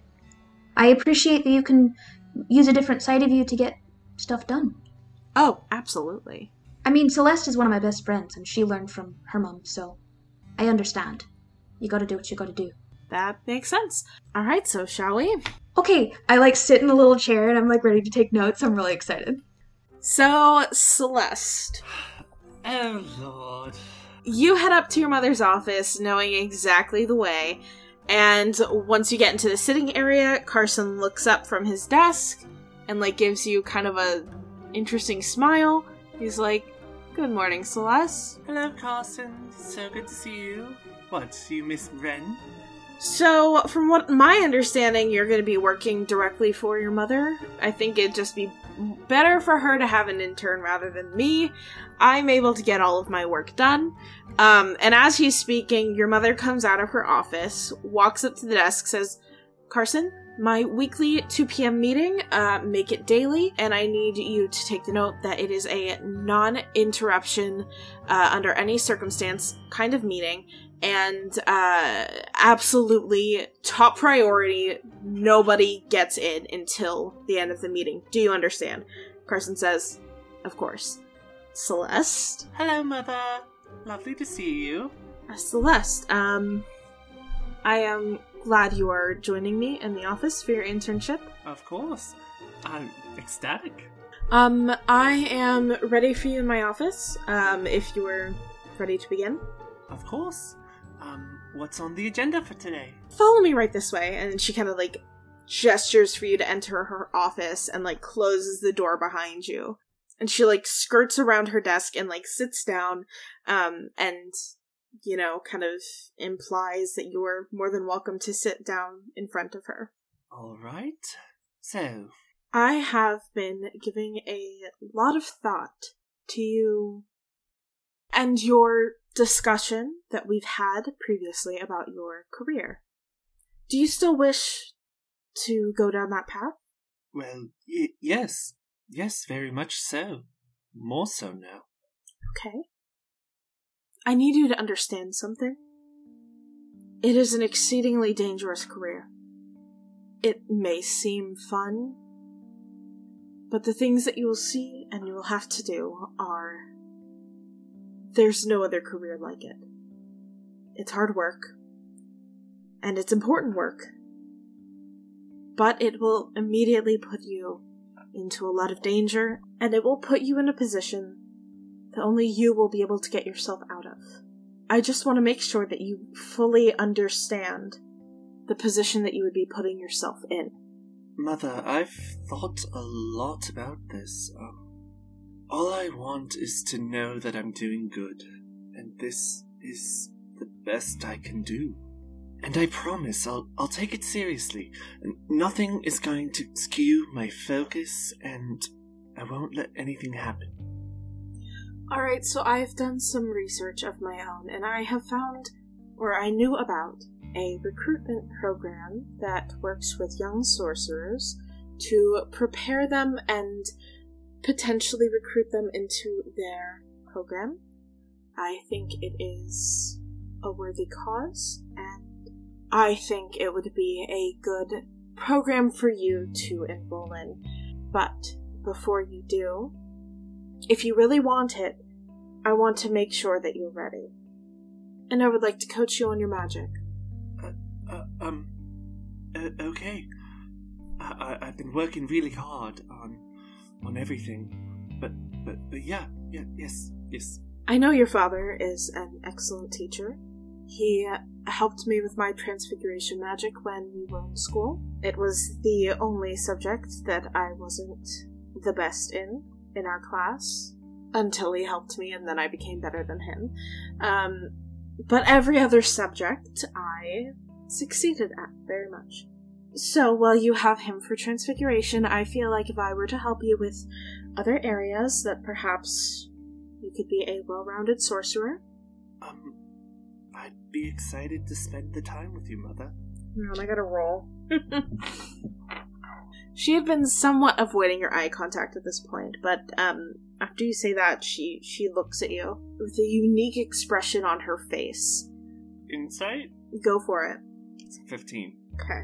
It's a look mixed of many emotions. Some being confusion, um, a little sentimental, a bit of disbelief, a little bit of sadness, and just the tiniest amount of longing. Mother, is is everything all, all right? You just you, you you seem a little I don't know uh, perplexed. Of course, everything is fine. Long meeting this morning. Oh, of, of, of course. Um, that makes sense. Of course. Uh, you know I love you, Mother. Uh, uh, are we okay? Um, it's been a rough day. I just got my grades. Oh yes, I understand. Grades Yeah, just came yeah. out. We need a shirt that says "Been a rough day" and on the back just got our grades. I- I've been thinking this whole time that that's amazing merch. Awful. Um, Subscribe to our Patreon so we can make merch. Please. please. Uh, Your mom, uh, your mom looks away again, um, and and she nods and she goes, "Of course."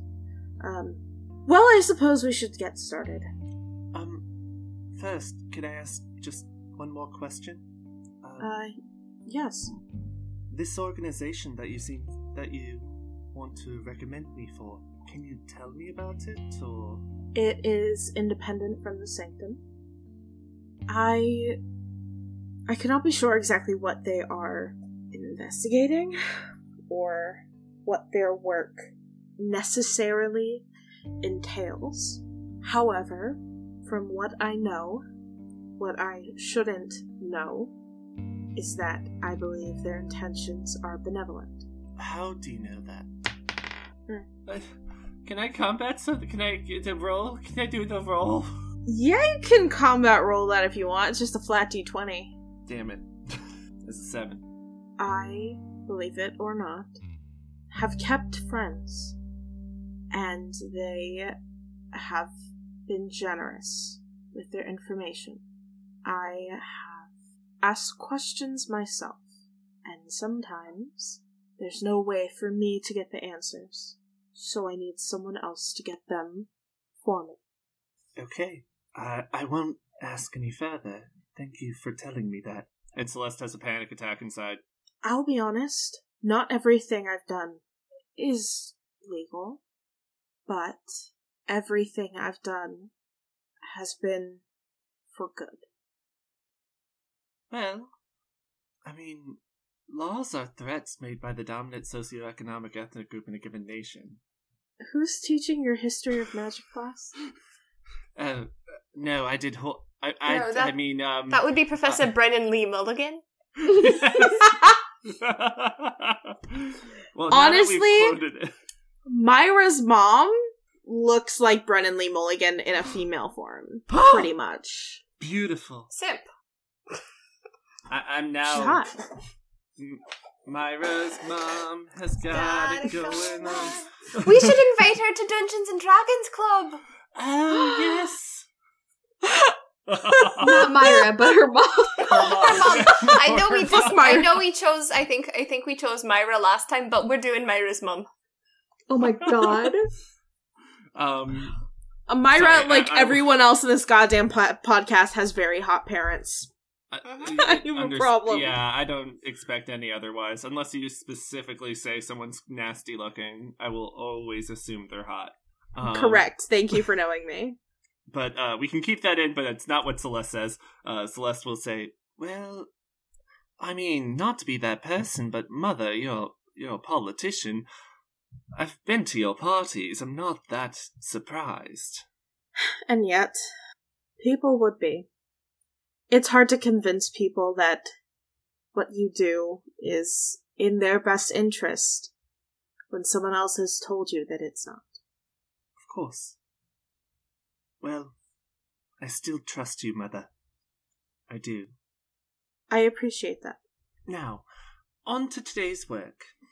So, what have you learned in Defense Against Evil Magic? Oh my goodness. Let me tell you everything Miss Chang has taught me. Except, and I say Miss Chang, because I'm not telling her about my last Defense Against Evil Magic class, but I will tell her I don't want to have to. Do I have to list off all the spells, or can I just say she goes into No. it? No. awesome. She just goes into it. All right, cool. Celeste goes into um, all the spells Miss Chang has been teaching her, um, kind of, kind of excitedly. She likes talking about Defense Against Evil Magic. Well, then, let's begin. Imogen. So, you are taken uh, by Dr. Rowan to the library. A absolutely gorgeous, glorious library. Have you been here before? Have I? I don't think you have. I should hope I. I, I mean, I mean, lay, lay it on me. I mean, if I've had the opportunity, I've I've been there, but I don't we have not RP'd it. Yeah, then I don't. I don't think you knew it existed. I didn't know it existed. It's See, so the thing is, many people don't. oh, So, as we've discussed, the Sanctum has a very specific aesthetic. Um, it's very clean, smooth, polished, white, bright, modern, and the library is no exception. Um, it is very white and very glowing, um, but when you enter, um, the library is at least five stories high. Oh, on one wall it's uh, just bookshelves and they just go from floor to ceiling. Um, and then you see at one end of the room there's a spiral staircase up. And it's it's kind of a grand spiral staircase um, made of, of a very clean white marble. Uh, a- and, there are stories um, up up the library and each story has its own like wraparound along the wall uh, bookshelves and uh, further stairs getting up. As as it gets further and further up, the stairs get narrower, a little steeper, less uh, less public friendly, if that makes sense. Kind of implying that the books towards the top are not ones that are accessed frequently. So there are some tables in here, and there is a reception desk with a receptionist behind it, but it's not the kind of library that people just go, grab books, sit, start reading. It's very, very empty and very, very clean, not dusty at all. So it's kept upkept very, very well. But people do not really go to it often, especially those upper levels. So upon entering, uh, Dr. Rowan smiles at the receptionist and kind of walks on over to them. Uh, the receptionist is intriguing to say the least. Um, she is wearing uh, an all white outfit. It is a, a skirt that like hits her waist and like flows downwards to, if you were to lean over the desk, to just below her calves. Um, and it's very tight, tidy pleats. Um, and then tucked in, she is wearing a like white camisole. Um, conservative camisole, not like a, a lower cut one. Um, and then a white cardigan over it with one single button at the top that is buttoned, and the sleeves kind of land. Um, it's like a three quarter sleeve right in the middle of her forearms. Um, her hair is a very, very light pale blonde. It's tied back in a perky ponytail, um, but there are no frills, no hair coming down. Um, it's just very smooth and, and not a lot of volume, but at the same time, it's just like your standard ponytail. And it kind of hits right just below the, the nape of her neck. She's not really wearing any makeup, but she has uh, pale light blue eyes. Um, she has a very like straight nose. Like if you were to create, a, if you were to say to AI, what does the perfect person look like according to conventional beauty standards? It's this person. Um, but at the same time, she is not remarkable looking. just kind of that standard girl. And she stands there with a pleasant look on her face, um, and she looks between you and Dr. Rowan and she says, Hello, Dr. Rowan. How can I be of assistance today? And Dr. Rowan says, Hello, Kate. We are uh, we are working on um, a project. Um, we are looking into uh, history, uh, history of the world. Do you have any books, perhaps, uh, that are about history before civilization? Um, she stares ahead between you and Dr. Rowan, uh, not looking at either of you. Um, her face completely blank, and then it's almost like she's dissociating, and then she like snaps back to it, looks back at, Dr. Rowan, she goes, Yes, we have approximately 327 books. You can find it in the history section, right before the letter A of History of the World Civilizations. Um, Dr. Rowan says, I know exactly where that is. Thank you very much. We will just find our way. She looks down at you, Imogen, and she goes, Oh, and who might you be? Hi, I am Imogen. I am I am Dr. Rowan's intern. Hello. Are you a robot? no. Imogen, it's pleasant to meet you. Do you have a last name? Sigrun's Imogen Sigrun's Got it. Thank you. Thank you, Kate. Good luck with your research. Thank you. Okay. Rowan, was that a robot? Uh, Dr. Rowan, uh, looks at you kind of uh, amused and says, uh, not quite a robot, just, um, a, a person with, uh, such an immense amount of knowledge that it's hard to have anything else in there, you know what I mean? Uh-huh. Does she have family who knows she's here? Is she safe? she's very safe. Uh, she enjoys the library. Um, to be honest, I, I don't know that much about her. I usually am just sent in here to um, grab the things that I need and, and head back to my office. Huh. Cool. So let's let's uh, do, do re- research books. Yes, library. Absolutely. So Dr. Rowan leads you to the second floor of the library, um, and, and kind of uh, around the the room until it stops. Now there are no corners in this room. It is like big cylinder of a room, but leads you to, to like one of the specific curves, um, and says, "All right, so I know history of the world starts here." And um, here's where the civilizations start. So it looks like the 327 books about pre civilization is here. So let's go ahead, scan some of these titles, and see if any might be relevant. Dr. Rowan uh, is doing their best to like look at the uh, at the shelves at, at the top of this section to kind of better get a better look because they're taller than you. Um, and they say, uh, Imogen, would you mind starting at the back and mo- moving your way forward, and we'll meet in the middle? Gladly. Perfect.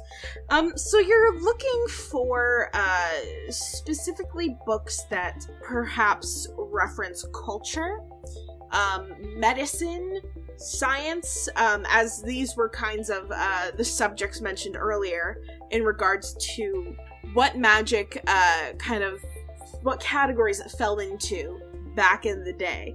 I'll say out of 327 books, roughly 59 of them seem like they might be relevant.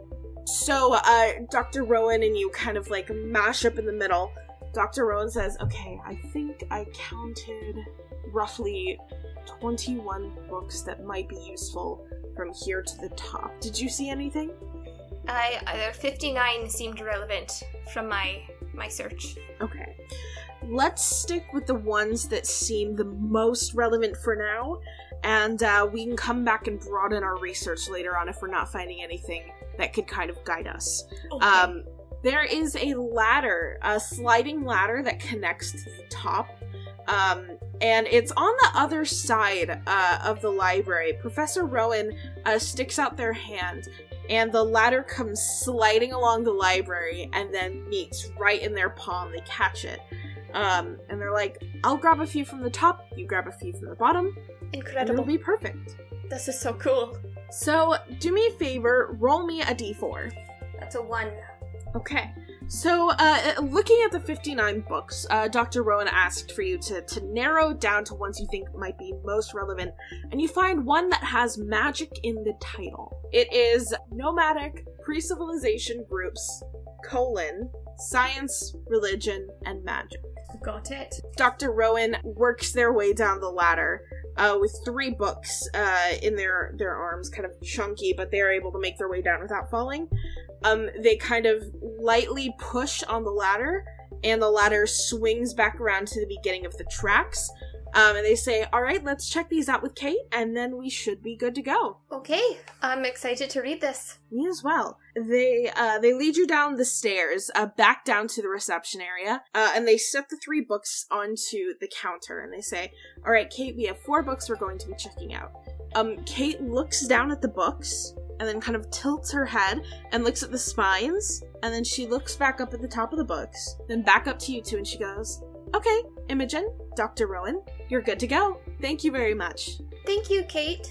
Have a pleasant day.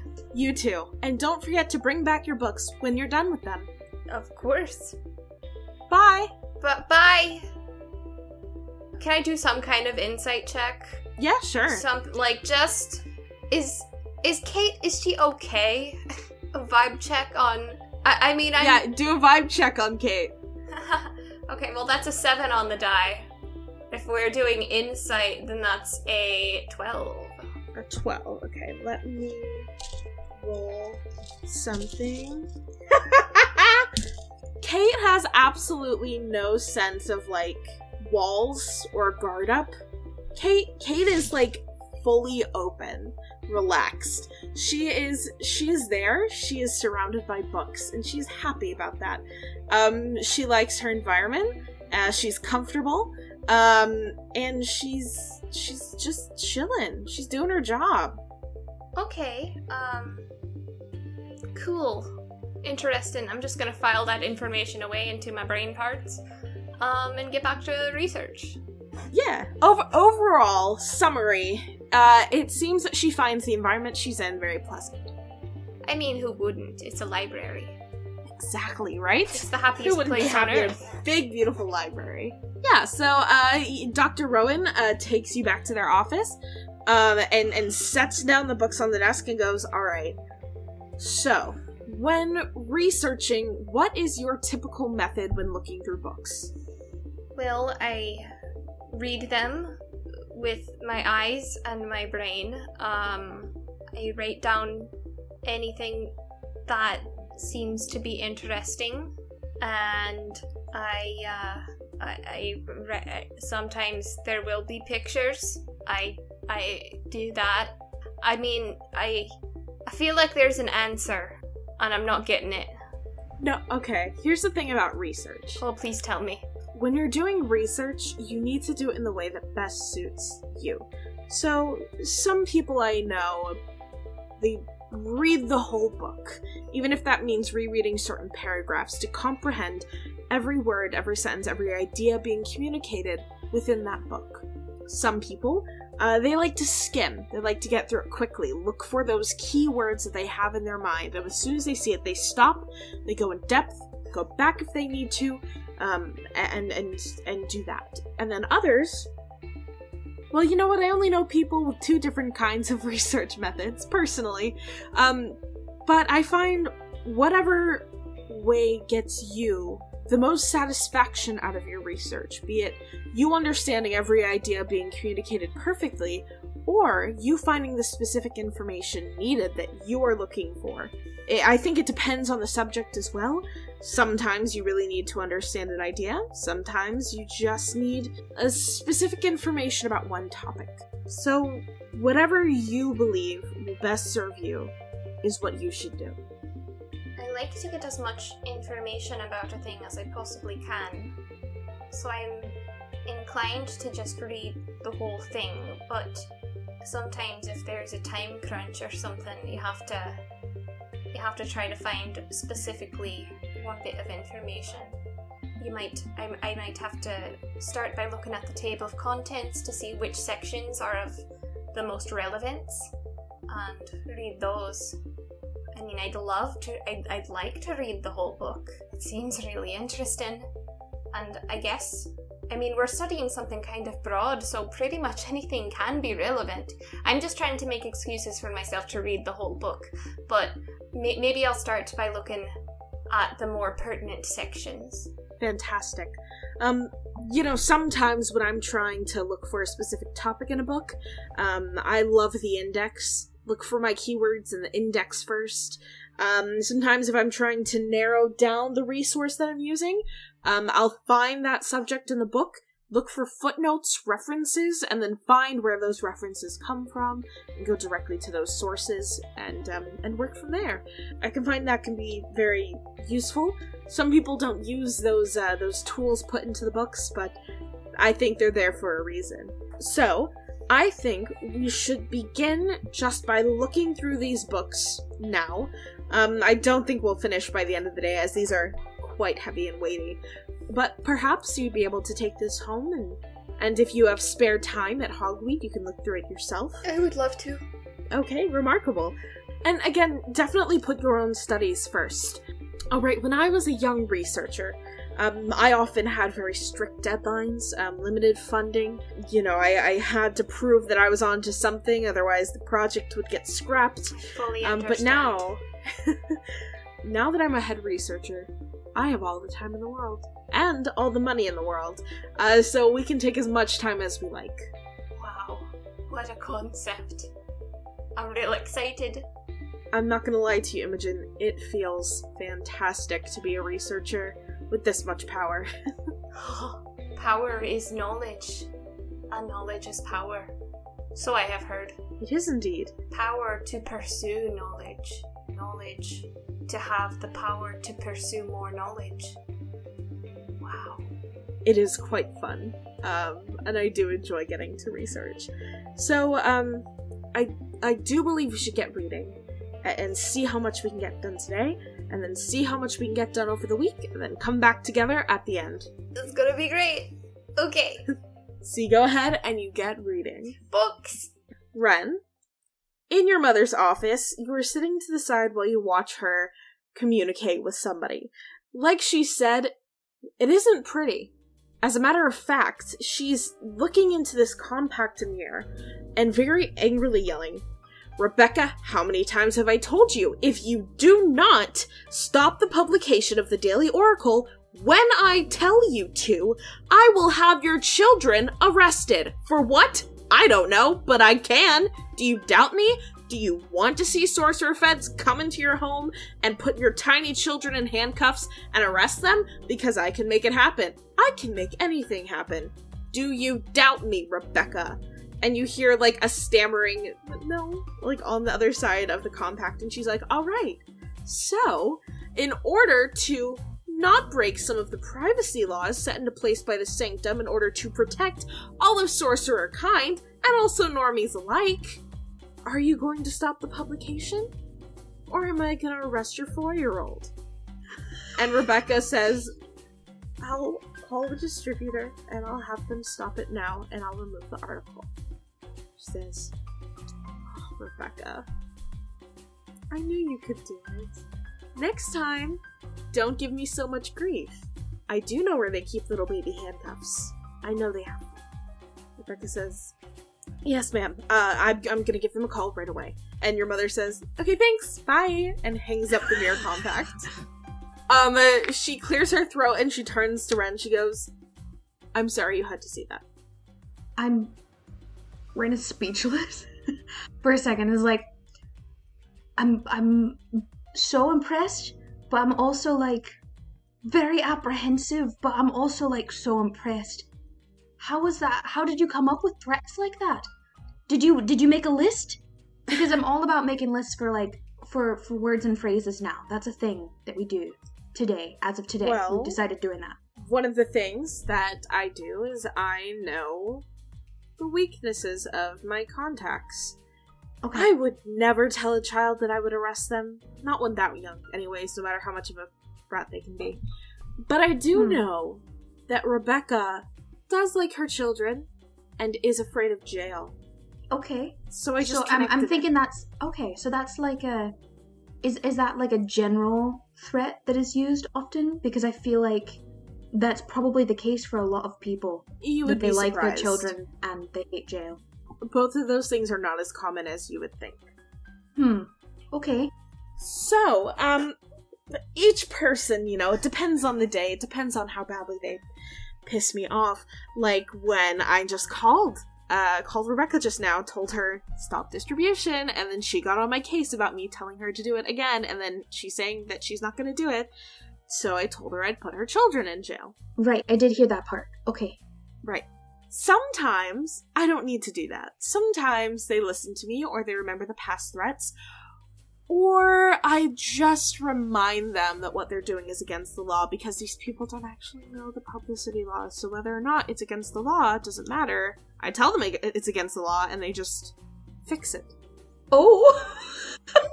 oh. Wow. I also have a certain amount of money to work with for bribes. I also, um, it's not just about threats. Sometimes it's about, you know, you scratch someone's back and they scratch yours, kind of a deal.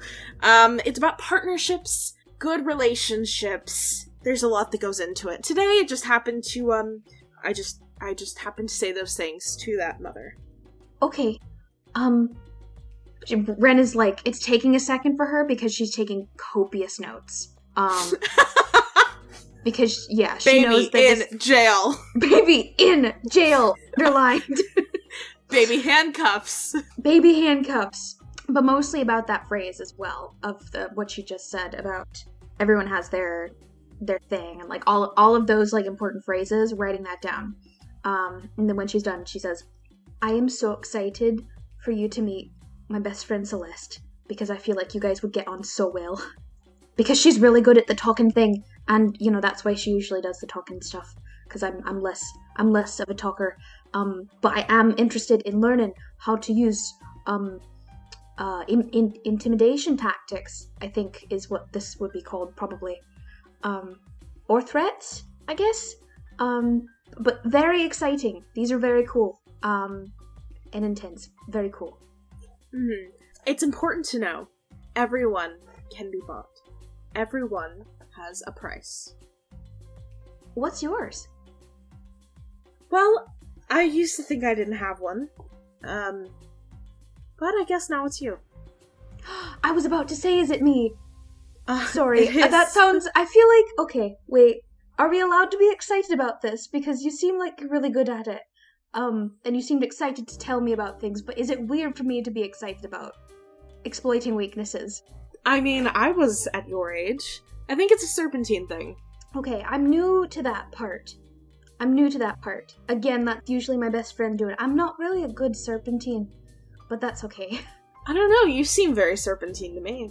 Well, I mean, as far as like um similar tactics such as these, to the extent that I've used them is mostly with my um with my adopted parents. Um if there was something that I needed to make happen.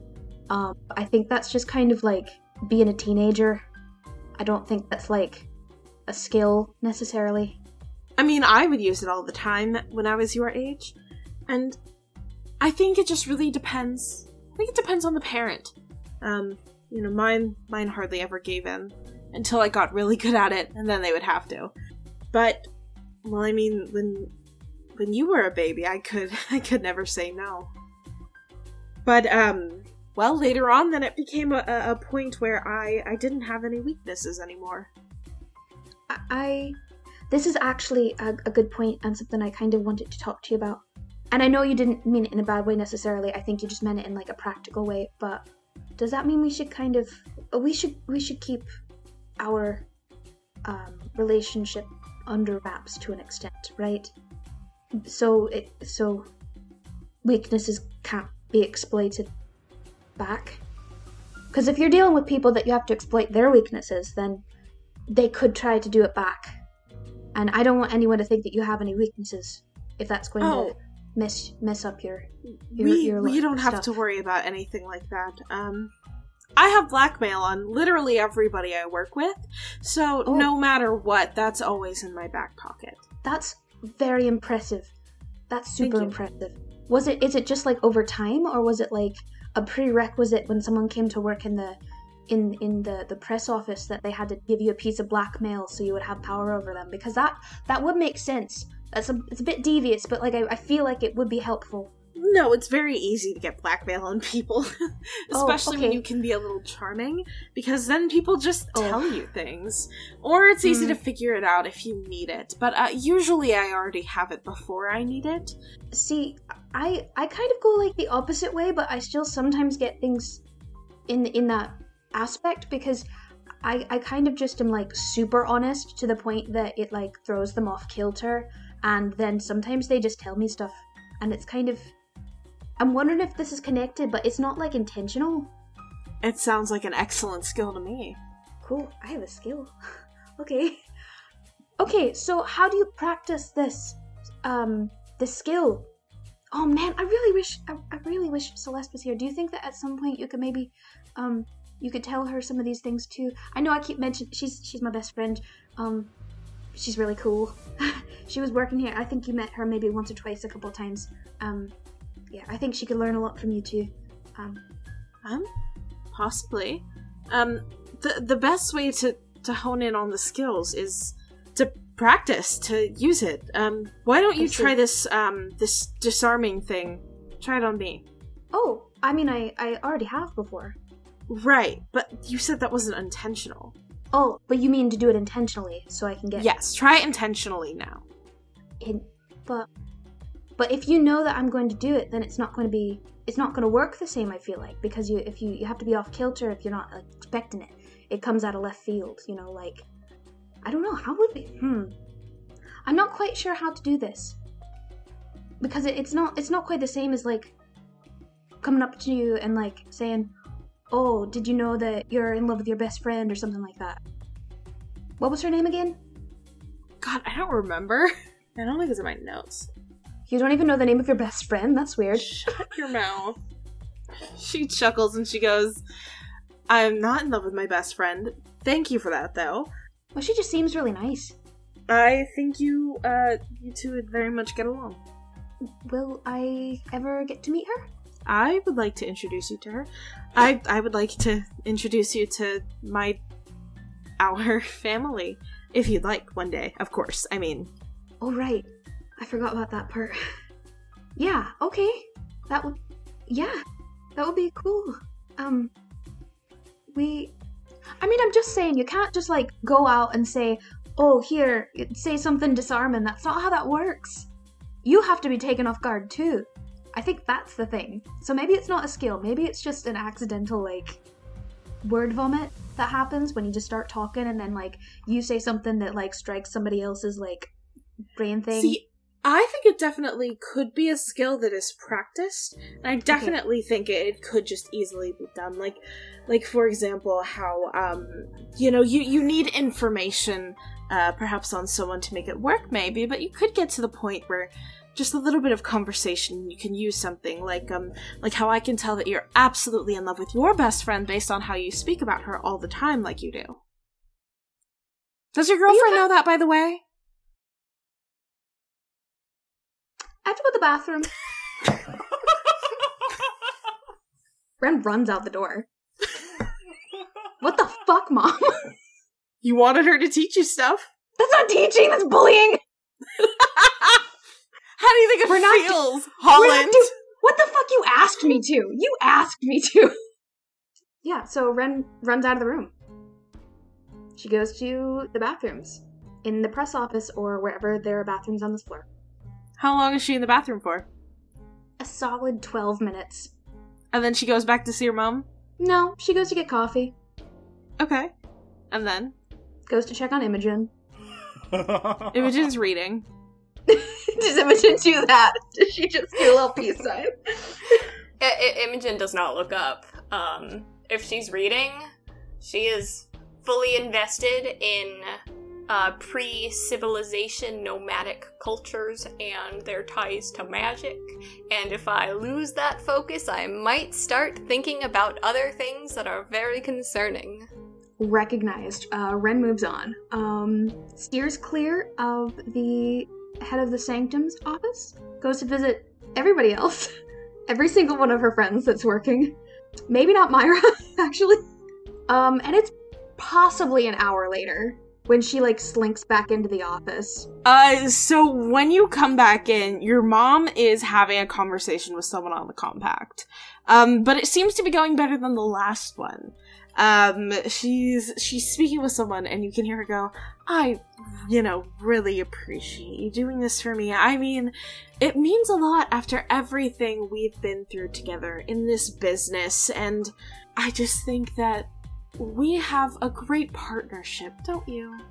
And you hear another voice uh, on the other end of the line going, Oh, of course, darling. I just think that you and I make quite a pair. And I think that um, maybe in the future we can come to some easier understandings. Your mom kind of smirks at this, and she she gives a, a gritty smile and says, "You know, we'll see. We'll see what the future holds."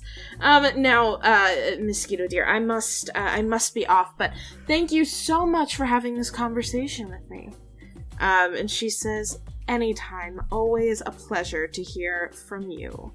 Um, and, and your mother closes the compact and just rolls her eyes, goes, ugh, and throws it onto the couch. She says, I hate that woman. She's an absolute just monster. Anyways, welcome back. I got you coffee. Oh, that's kind of you. Um, first things first, are you okay? Oh, me? Oh, yeah, Mhm. I'm fine. Mm-hmm. Okay. Look, Ren, I was just trying to demonstrate that skill that you were talking about, how it can be practiced. Right, but it doesn't work if it's like not true, you know. You left for an hour. I was busy getting I mean, coffee and you're- bathroom. I mean, I was just guessing. But you know what? If if you were just if you just left for an hour because you're busy and getting coffee, that's totally fine. We don't have to talk about it at all. But my point being, it is something that you can practice and wield, and it can be very useful. You just have to be careful. On who you use it on, or uh, how you cross them. on when you use it. I guess who you use it on. But mostly mostly revealing information that you have at the same time. You can't let anyone in when using tactics like that. I don't think I like this lesson. Me neither. Um so I was just speaking with uh none other than um Margarita Mosquito herself, the absolute most horrid person that I work with. She is a monster, but I did just stop an article in her newspaper, so she decided to call me. And I explained the necessity of her removing said article, and it seems like we're on the same page again, so that's lovely. Though there is a chance that I'll owe her in the future, but we'll see what I can do to make sure that doesn't happen. That's good. I think I'm gonna go for the day. That's okay, right? Sure, Ren. Great. I think Ren stands up to leave, and then she turns back around and she says, You know, actually, I think uh, this lesson was interesting. Um, I think you were correct in saying that I am a weakness to you. Because you were just on the phone with two separate people, absolutely getting your way, fighting tooth and nail for it, and I just say, for just a moment, that I want to leave, and What's in that lesson there? Ren. There is so much that you don't know about me. And there's a lot you don't know about me either. Fair enough. Please don't say anything about Celeste again. Okay. Okay, so why were you on the phone with her, Mosquito? I pulled her publication for the day. Good, she's a bitch. That she is. But honestly, it wasn't my fault that little Rebecca wasn't able to edit the paper in time to get it back out. So they can't release a paper for the day. I mean, she had a whole hour. You'd think she'd be smart enough to do something, but here we are yet again. I think it takes a bit, but I think they slowly get back into a more comfortable conversation, but definitely with that like underlying tension there. Like mother, like daughter. You want power plays? We'll give you power plays. Speaking of Celeste, uh, Why do I feel like that was my fault? Like shit. no, no, you did nothing. Um, I'm I'm scared of Ren right now. I am too. Damn. so I'm gonna ask you to do a couple rolls for me. So roll me, and I want you to put it in the chat. Three sets of a D4 and a D10 in that order, and then a per- a perception check, and then an insight check. Do I know what I'm going for? Uh, no, you have no clue what you're going for. This is defense against evil magic rolls, which always change. Perception was just a 10, but the insight was a 21. So you rolled a two and a five, a one and a two, a four and a seven for the defense against evil magic rolls, and then for perception it was ten, insight it was twenty-one. So essentially, what your mother told you, um, once you began working, um, she said, "All right." She stands and she uh, leans on uh, on the back of her desk, kind of like your father does when he's teaching and she instructs you to go to the other side of the room. She says, Okay, go ahead, and I want you to try to stun me. Don't worry about me, just give it your all. Okay, mother. Um, just make sure you're you're. I- I don't want to hurt you. Um, on the inside, Celeste is like, I've been waiting for this. I've been waiting for this day. So, what basically happens is an encounter that looks like this. You standing across from your mother. She is she's dressed in her usual affair of a skirt with like a jacket and a blouse, but she's taken her jacket off, so it's just a skirt and blouse and her heels. Um, and her hair is pulled back into a low bun. Um, and she she stands, she's wandless. Um, and she stands leaning leaning against uh, the desk behind her with her hands kind of like on the surface of the desk. Uh, so you go ahead and you shoot a stunning spell towards her. It's not your strongest spell, but it, it seems to uh, it, it seems to be aimed towards her correctly.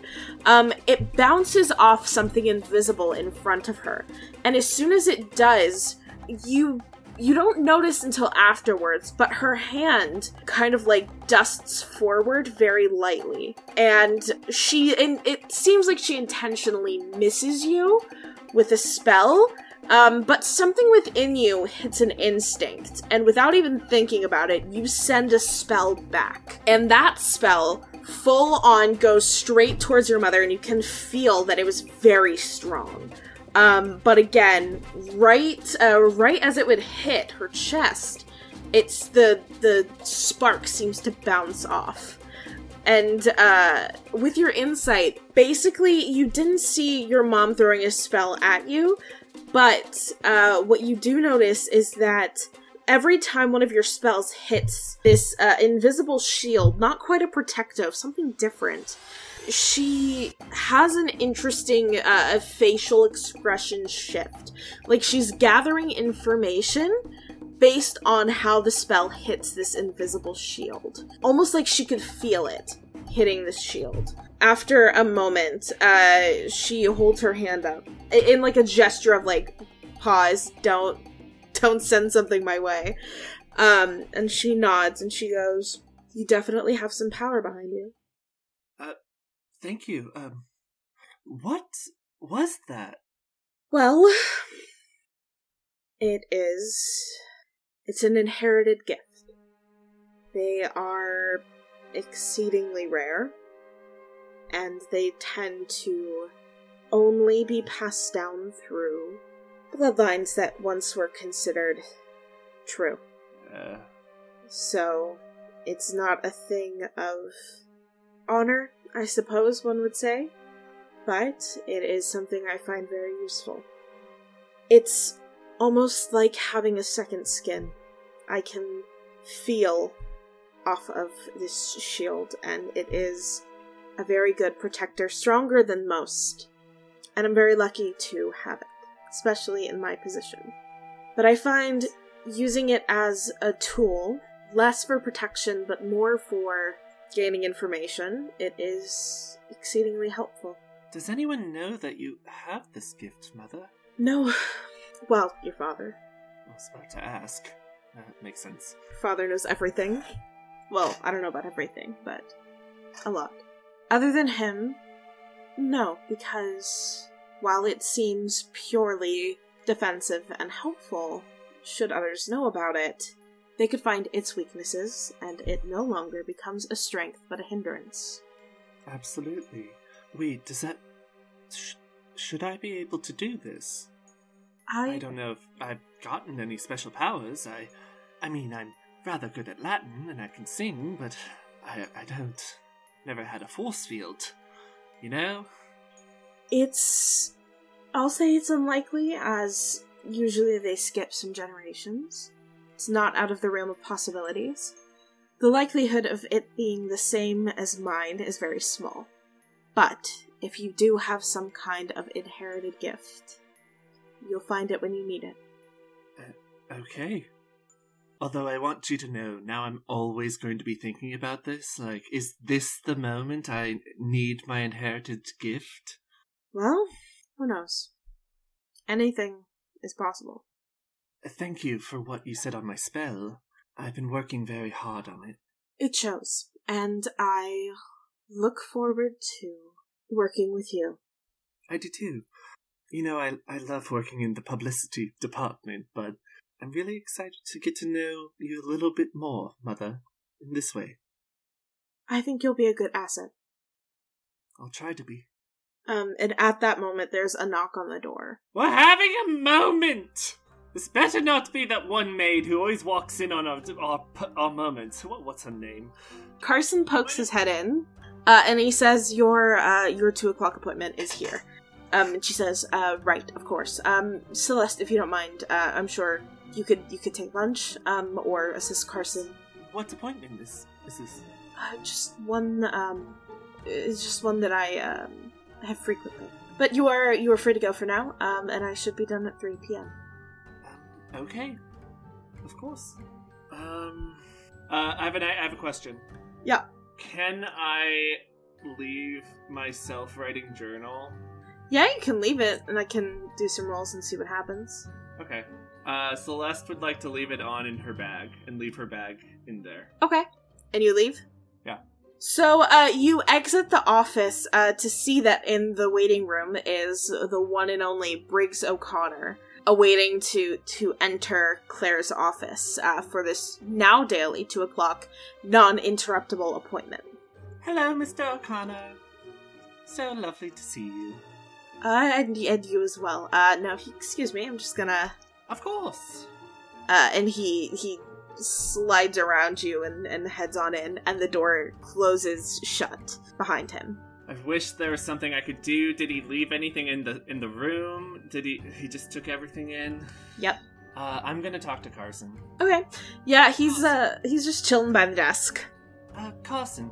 So, I I think I know you know about what who Briggs O'Connor is, right? Uh he came weekly for a while, now he's coming daily, 2 p.m. every day, non-interruptible. That's uh pretty much all I know about him. There's nothing else, like a phone number or anything? Come on, you had to have been curious at some point. I've learned my lesson before. Oh, about crossing a Carver Chapman? Maybe you should. That's a good lesson to learn. That's a very good lesson. I all of the information that I have is what I told you. Can I do an insight check to see if he's bullshitting me? Yeah. It's eleven. Shrug. Hmm. Interesting. Alright, I'll just keep that aside and remember that. Have a good lunch, Carson. Ta ta! Bye. Fabulous. So, uh, it, it's coming to a close towards the end of the day. Imogen, Dr. Rowan sends you home with the book, you know, assuring you there is no, uh, there's no time limit on how long you have books. So, well, there's some books that have time limits when you check them out. This one does not. Um, I know, of course, you would never damage a book. But, uh, The very if short. something were to happen, do not worry about it. Uh, the the book restoration uh, department, I guess, are are very good at their job, so there's no no need to worry about that. Yeah, there, no, no worries. I'm I keep very good tra- track of my books, especially after something that happened in my first year. I keep those things under guard. They are protected. That is a comfort to know. Um, I'm sure you're going to take excellent care of this book. Always. So yes, uh, we will meet again next week uh, and discuss uh, discuss our findings. Yeah, I can't wait. I'm I'm very excited as well. Um, if there's anything you need, uh, feel free to, to reach out. I'm I'm here usually every day, so just feel free to send an owl. Oh, incredible. I'm really excited to read everything and to keep working with you. You're so cool. Did you know that? Thank you, Imogen. I'm excited to work with you as well. Oh, yay. All right. Well, you have a wonderful week. And you as well. I will see you next week, and I will have so many notes. I look forward to seeing them. Yeah. Uh, Ren. So it, it's come it's come to the end of the day uh, with your mom. She's taken a few more calls. Uh, nothing really juicy has happened today outside of the Daily Oracle not issuing a paper today. That is a big deal in the sorcery world, as they are the Daily Oracle. However, you know, you you did get to uh, see your mom have more tame conversations in the afternoon. Just other papers uh, inquiring about the lack of a Daily Oracle that day um, and if there was anything they needed to know. It's just kind of like fielding the damages from that. No new fun secrets have come in, but yeah, just business. Okay. So at, at the end of the day, she's uh, you know she says goodbye, and um, so I will I will see you next week. If there's anything you need, you know where to find me. Of course. Um, and uh, thank thank you for that pilfer, by the way. It's lovely. I hope it comes in handy. I I do appreciate it. Um, it's lovely. Great. So, um, I will see you next week then. Okay, yes, I will. Uh, I will see you next week. Okay. Uh, Ren, um, Yes. be safe. Um, and do well in your classes. Can I insight check that? Yeah. Like, um, was that what she was planning on saying? Uh, is she saying be safe and meaning something else? That's a 16. That's not bad for Ren. Uh, that was not what she was uh, initially intending to say.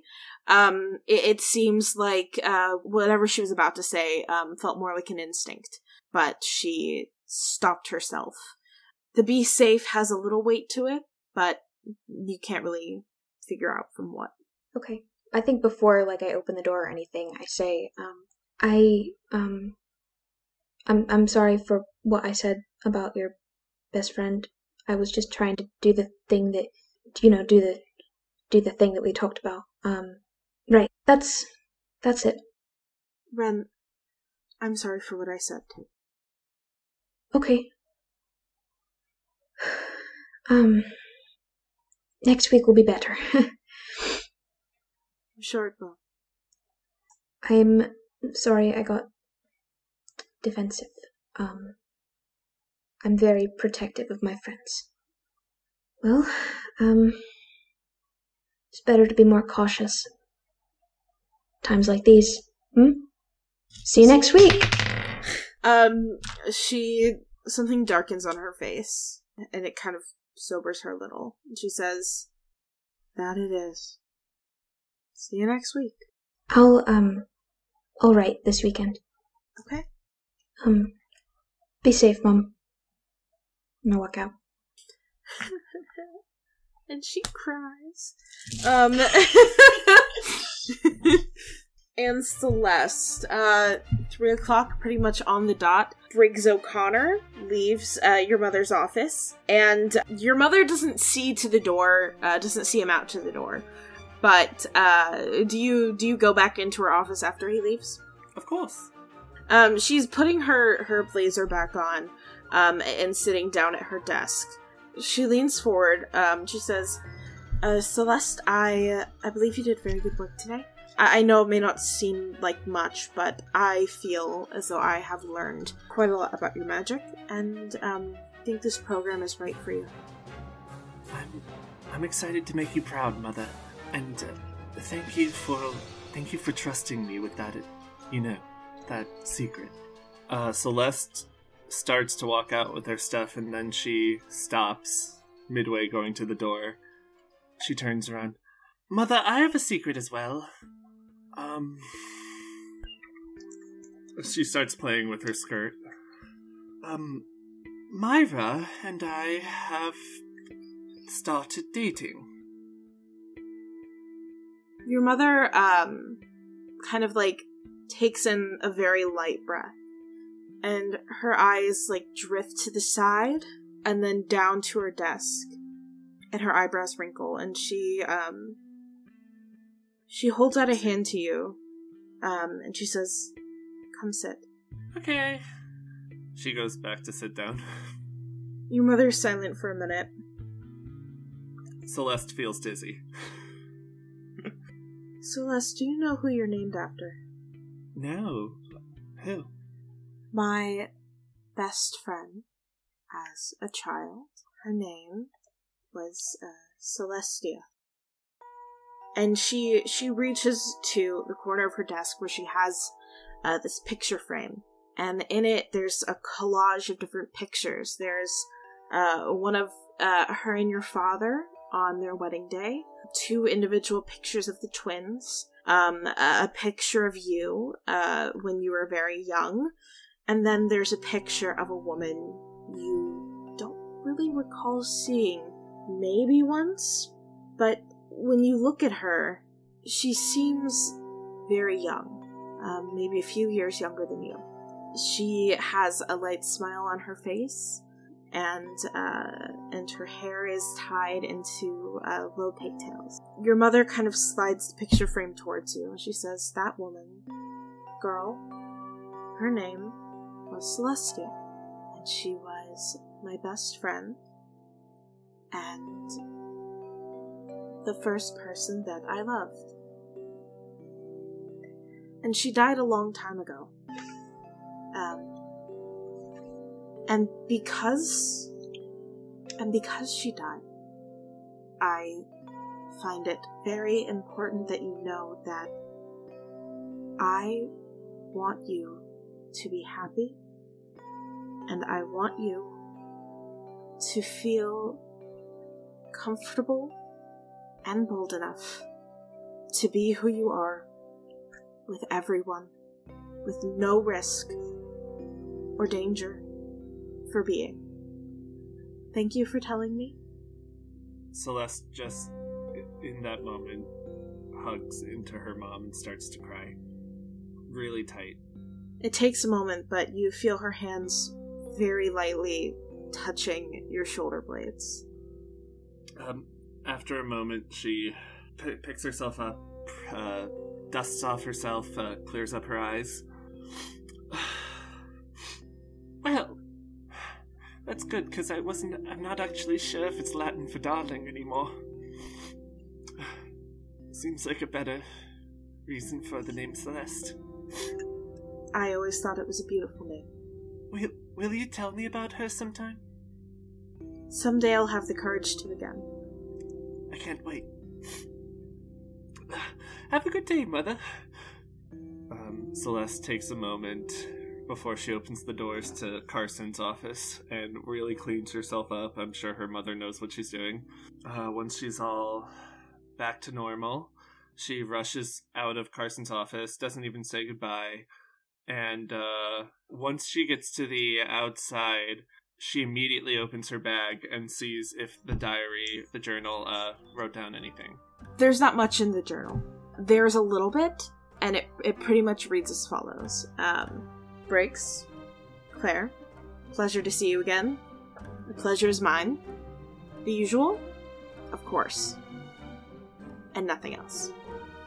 Celeste outside just says, What the fuck is the usual? Cheeseburger with fries, milkshake on the side. Yeah, because therapy, you say the usual. Hi, I'm Claire Chapman. Um, I actually pay a man to hug me once a week. That's all I need. no, the, to, yeah, when I go to therapy tomorrow, the therapist gonna be like, "Hey, the usual." I'm gonna be like, "Yup," and she's gonna start listing my problems to me. That's what you do in therapy, right? They just they're, they're like, "You're annoying. You're too tall." That checks out. Yeah, that's my experience with therapy. that's that's I like I hate to bullied for tell you that that's not a therapist. That's me in a trench coat. I'm just. That's true. Every day when I wake up in the morning, I'm like, "Good morning, Holland," and you're like, "You're annoying. You're too tall." and those are the two complaints, but you have to do them on a loop. over and over again, so it really digs in there. So yeah, that's um that's that's the internships for this week. So you all except Imogen for once are heartbroken. Go home. Everyone's like, weird day, man. I don't know what's in the air. It's you see, grades It's the got back, and Grades. it's been a, a it's rough been a rough days. day. Grades just came out. We're all upset for very different reasons. So uh yeah.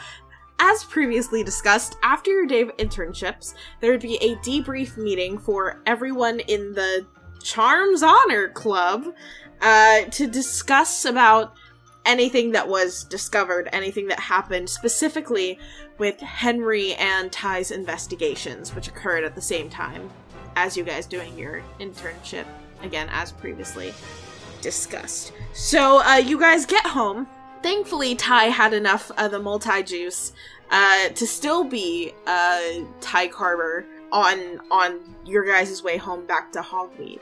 Um, you guys head to the classroom, uh, and there Henry is waiting, as well as the real Professor Carver and Professor McConnell as well. Uh, once you guys all arrive, Professor Jameson says, uh, "So, anything of note happen?"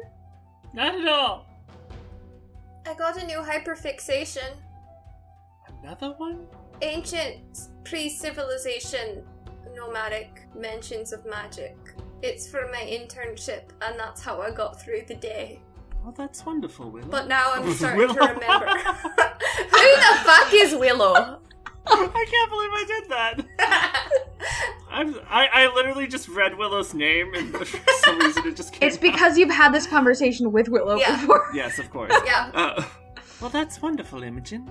yeah. It um now, but now that I'm back, I'm starting to remember all the stuff that I was thinking about before I was doing the research, and um we're we're on borrowed time before I start freaking out again. I- Imogen, why don't you think about how I would love to hear about this new fixation? So maybe you can think about how you can tell me about it.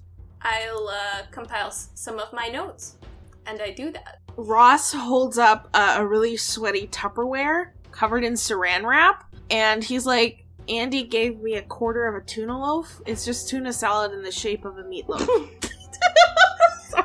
Well, Oh. tuna is a meat, so it is still a meatloaf. oh, you know what? I'll tell him next time I see him. This one's real cold, though. I don't know how it kept so cold. Feels like an ice cube, but it's not frozen. Must be magic. Anyways, anybody else? Um, I, I'm back and forth about if I can trust my mom. And also, we had an argument. It was weird. Interesting. Tell us more. Hmm. I am sad. I don't want to talk about it anymore. Yeah, Grace just got back. It's been a rough day, huh? Well, so but just about not about the personal stuff, cause that's I'm not ready to unpack that. But about not being sure if I can. I think I can trust her with with my well-being, but I don't. I'm not sure yet because she seems to know so so much. She was telling me about how much she knows, and how she's there's a lot of stuff that she's not supposed to know that she still does, and that she knows like a, a secret about pretty much everyone in the sanctum. And then when we were leaving, she had a weird like she said something kind of like be safe but was real weighted and she said that a couple times through when we were talking and I couldn't tell if it was because I'm like her long lost daughter and she's like oh my gosh you're back in my life and so I want to be like overprotective of you or if it's like I actually know some stuff's going down you know So Ty Carver, who's slowly turning back into himself, like his skin is like darkening and the gray hair is like getting really curly and dark as well and like shrinking. As you like are actively watching him like form back into old Ty self, he he looks over at Henry and goes, um, Henry, you know you know her decently well. Oh yeah, everyone knows that that's my mom, like who my mom is, right? I told everyone in the group already. I don't remember. I can't keep it. I can't. keep- I can't keep it straight. We have now, but um, Oh yeah, M- yeah. uh, uh, Henry, you know Winona decently well. Do you do you think she's a threat? Henry uh sits up and he goes, "No, God, no, not, not at all. I honestly, I have trusted her with way more than honestly that I had to. I trust her with my life.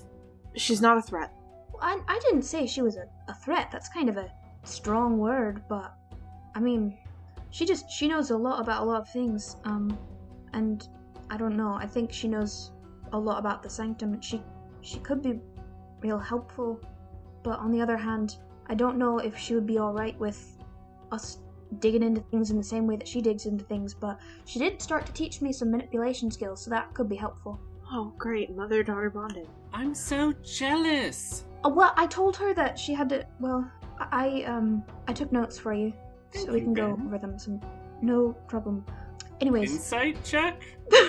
Do it. It's an 11. It's an 11. Ren is being Ren's weird self. Oh, to be fair, I did roll a five. I don't know what that means, Ren's weird about her mom. but we already knew that. I just think it's real nice that you two get to hang out with your mums. oh boy. I'm just so hug Imogen. sorry. I didn't even. I didn't even think about that. I'm so sorry. Oh, that's I didn't. goes in for a I hug. mean, um, I mean, hu- hu- thank you for a hug. I didn't mean to. Did that sound? I I was just. I just miss my mom. But you, I'm glad you have your mom's. In a way, Imogen, I think you do know she's okay. If I know anything about mothers, you have to trust them in their strength. If she said she's okay, we can trust that a little. She's very. we She's all so have cool. really She's real cool, cool. moms. We have the coolest moms, all of us. You guys have such cool moms. So Henry uh, clears his throat and goes, "Well, I I went to Caitlin's office. There does seem to be some things missing, but I do know a few of her secret spots. She told them just in case something happened, and I managed to recover some files. It's not everything, but it is the basics. She was not in her house either, and there was definitely nothing of importance there." Ty, did you did you find anything? He says, Well, first I, I stopped off um, at Drago Malloy's. We had a nice little chat. It seems the vials of, of the potion uh, he has been working with to attempt uh, to alter it, perhaps to make it stronger or, or better or longer lasting. Um, so they are currently in use and they are not in their original state. He doesn't feel that they are, are safe to take at this stage, but he's working on getting it to a safe stage. So that is in progress. As for Caitlin, um, I did hit a little snafu and I wasn't fully able to get exactly where I needed to go. But I'm going to keep trying, and I'm going to try and get her out of there as soon as possible. And uh, Professor Jameson clears his throat and he goes, And I went to check on Imogen's mom and I was not the first one to try and check on her mom. Go go on. She was hiding Alvasator Selmont in uh, in her home, um, What? and while he managed to get away, she has been apprehended by the Sanctum. What? What? Why would? But he's bad. What was he doing to her? Imogen, when you hear this, that fuzzy, light-headed feeling comes back to you. Uh huh. it's absolutely impossible that he was even there. There's no way that he would have been there that your mother would ever see him. That doesn't make sense. What about Imogen's mother? What do you mean apprehended? She's been arrested for aiding and abetting a criminal. You've got to be kidding me! But she wouldn't do that. She's not. She is. She didn't do that. No. We No. don't know anything beyond that at this point. I'm trying to get more information. I don't. Why? Why would? Why would she be arrested? What, no. Nothing. Whatever happened What to it? innocent until proven guilty? Well, it, it looked looked pretty guilty when they found him in her home. Who? What? I don't. It doesn't. No, it doesn't make sense. I take Imogen's hand. I. I. I feel fuzzy. It's okay. I don't like it. It's okay. I know. I feel fuzzy. Just just breathe through it. Breathe through it. What am I? The fuzziness will go away. It's okay. But I know it means there's something that I can't. I can't. I should know. I should under. I should be able to understand this, but I can't. Celeste would like to look at Henry, march up to him, and with the most ferocity she's ever had, say, "She needs to be able to speak to her." We're working on getting her time to visit her mother. Well, work faster. This is ridiculous. We'll let you know when we have any more information. It's kind of a, a sticky place that we're all in right now. Imogen's mother's been arrested, but Alvasader Salmon is still on the loose. And that's where we're going to end tonight's session. Yay! I hate you. I hate you. This is fun. I hate you. I hate you. Great session, I hate you. guys. Willow, I love you so Wait, much. what- what Poor happened? Imogen. Allah, No. I can't remember. No. Stop this! I can't. I can't take this Stop. anymore. My heart hurts so bad. just- Oh god, that hurts. That hurts so much. Hey, what the fuck was this session? Seriously. How is Seriously. it worse than last one? You made it to the end of the episode. I'm so proud of you. Now here's a task. Follow at EnsorcelledPod on social media for updates on new episodes and miscellaneous Modifivers shenanigans. Oh, okay, you, you did that? Thank you, you're the coolest. Uh, now, why don't you give us a review? Seriously, leaving us a nice review on Apple Podcasts will really help us out, and it'll help more people find Ensorcelled. And if more people are listening to Ensorcelled, then that means someone you know might start listening to Ensorcelled. And if someone you know starts listening to Ensorcelled, that means you two can talk about Ensorcelled. All that just from leaving a review. I I guess you could also just like tell your friends about Ensorcelled. That might be fewer steps. But still, reviews really help us out. And if you leave us a review, we will give you an in character shout out at the end of the next episode. Your friends will be so impressed. Look at you. Okay, one more thing to do. Check out our Patreon at patreon.com slash the modifivers. That's patreon.com slash T-H-E-M-O-D-I-5 ERS and become a patron. For just a few dollars a month, you'll get loads of bonus content, including deleted scenes, a sorting quiz, behind the scenes nonsense, and honestly, just general good vibes. Oh, you know that friend you just hypothetically made so you can talk about in Ensorcelled? Yeah, yeah, yeah, that one. They'll be super impressed by your support of our little podcast. And you'll really be helping us out. With your support, we can put out high quality episodes on a regular basis. You know, so you and your new friend can talk about it. Alright, that's about it for this message. Thank you so much for listening. You are my hero. Bye!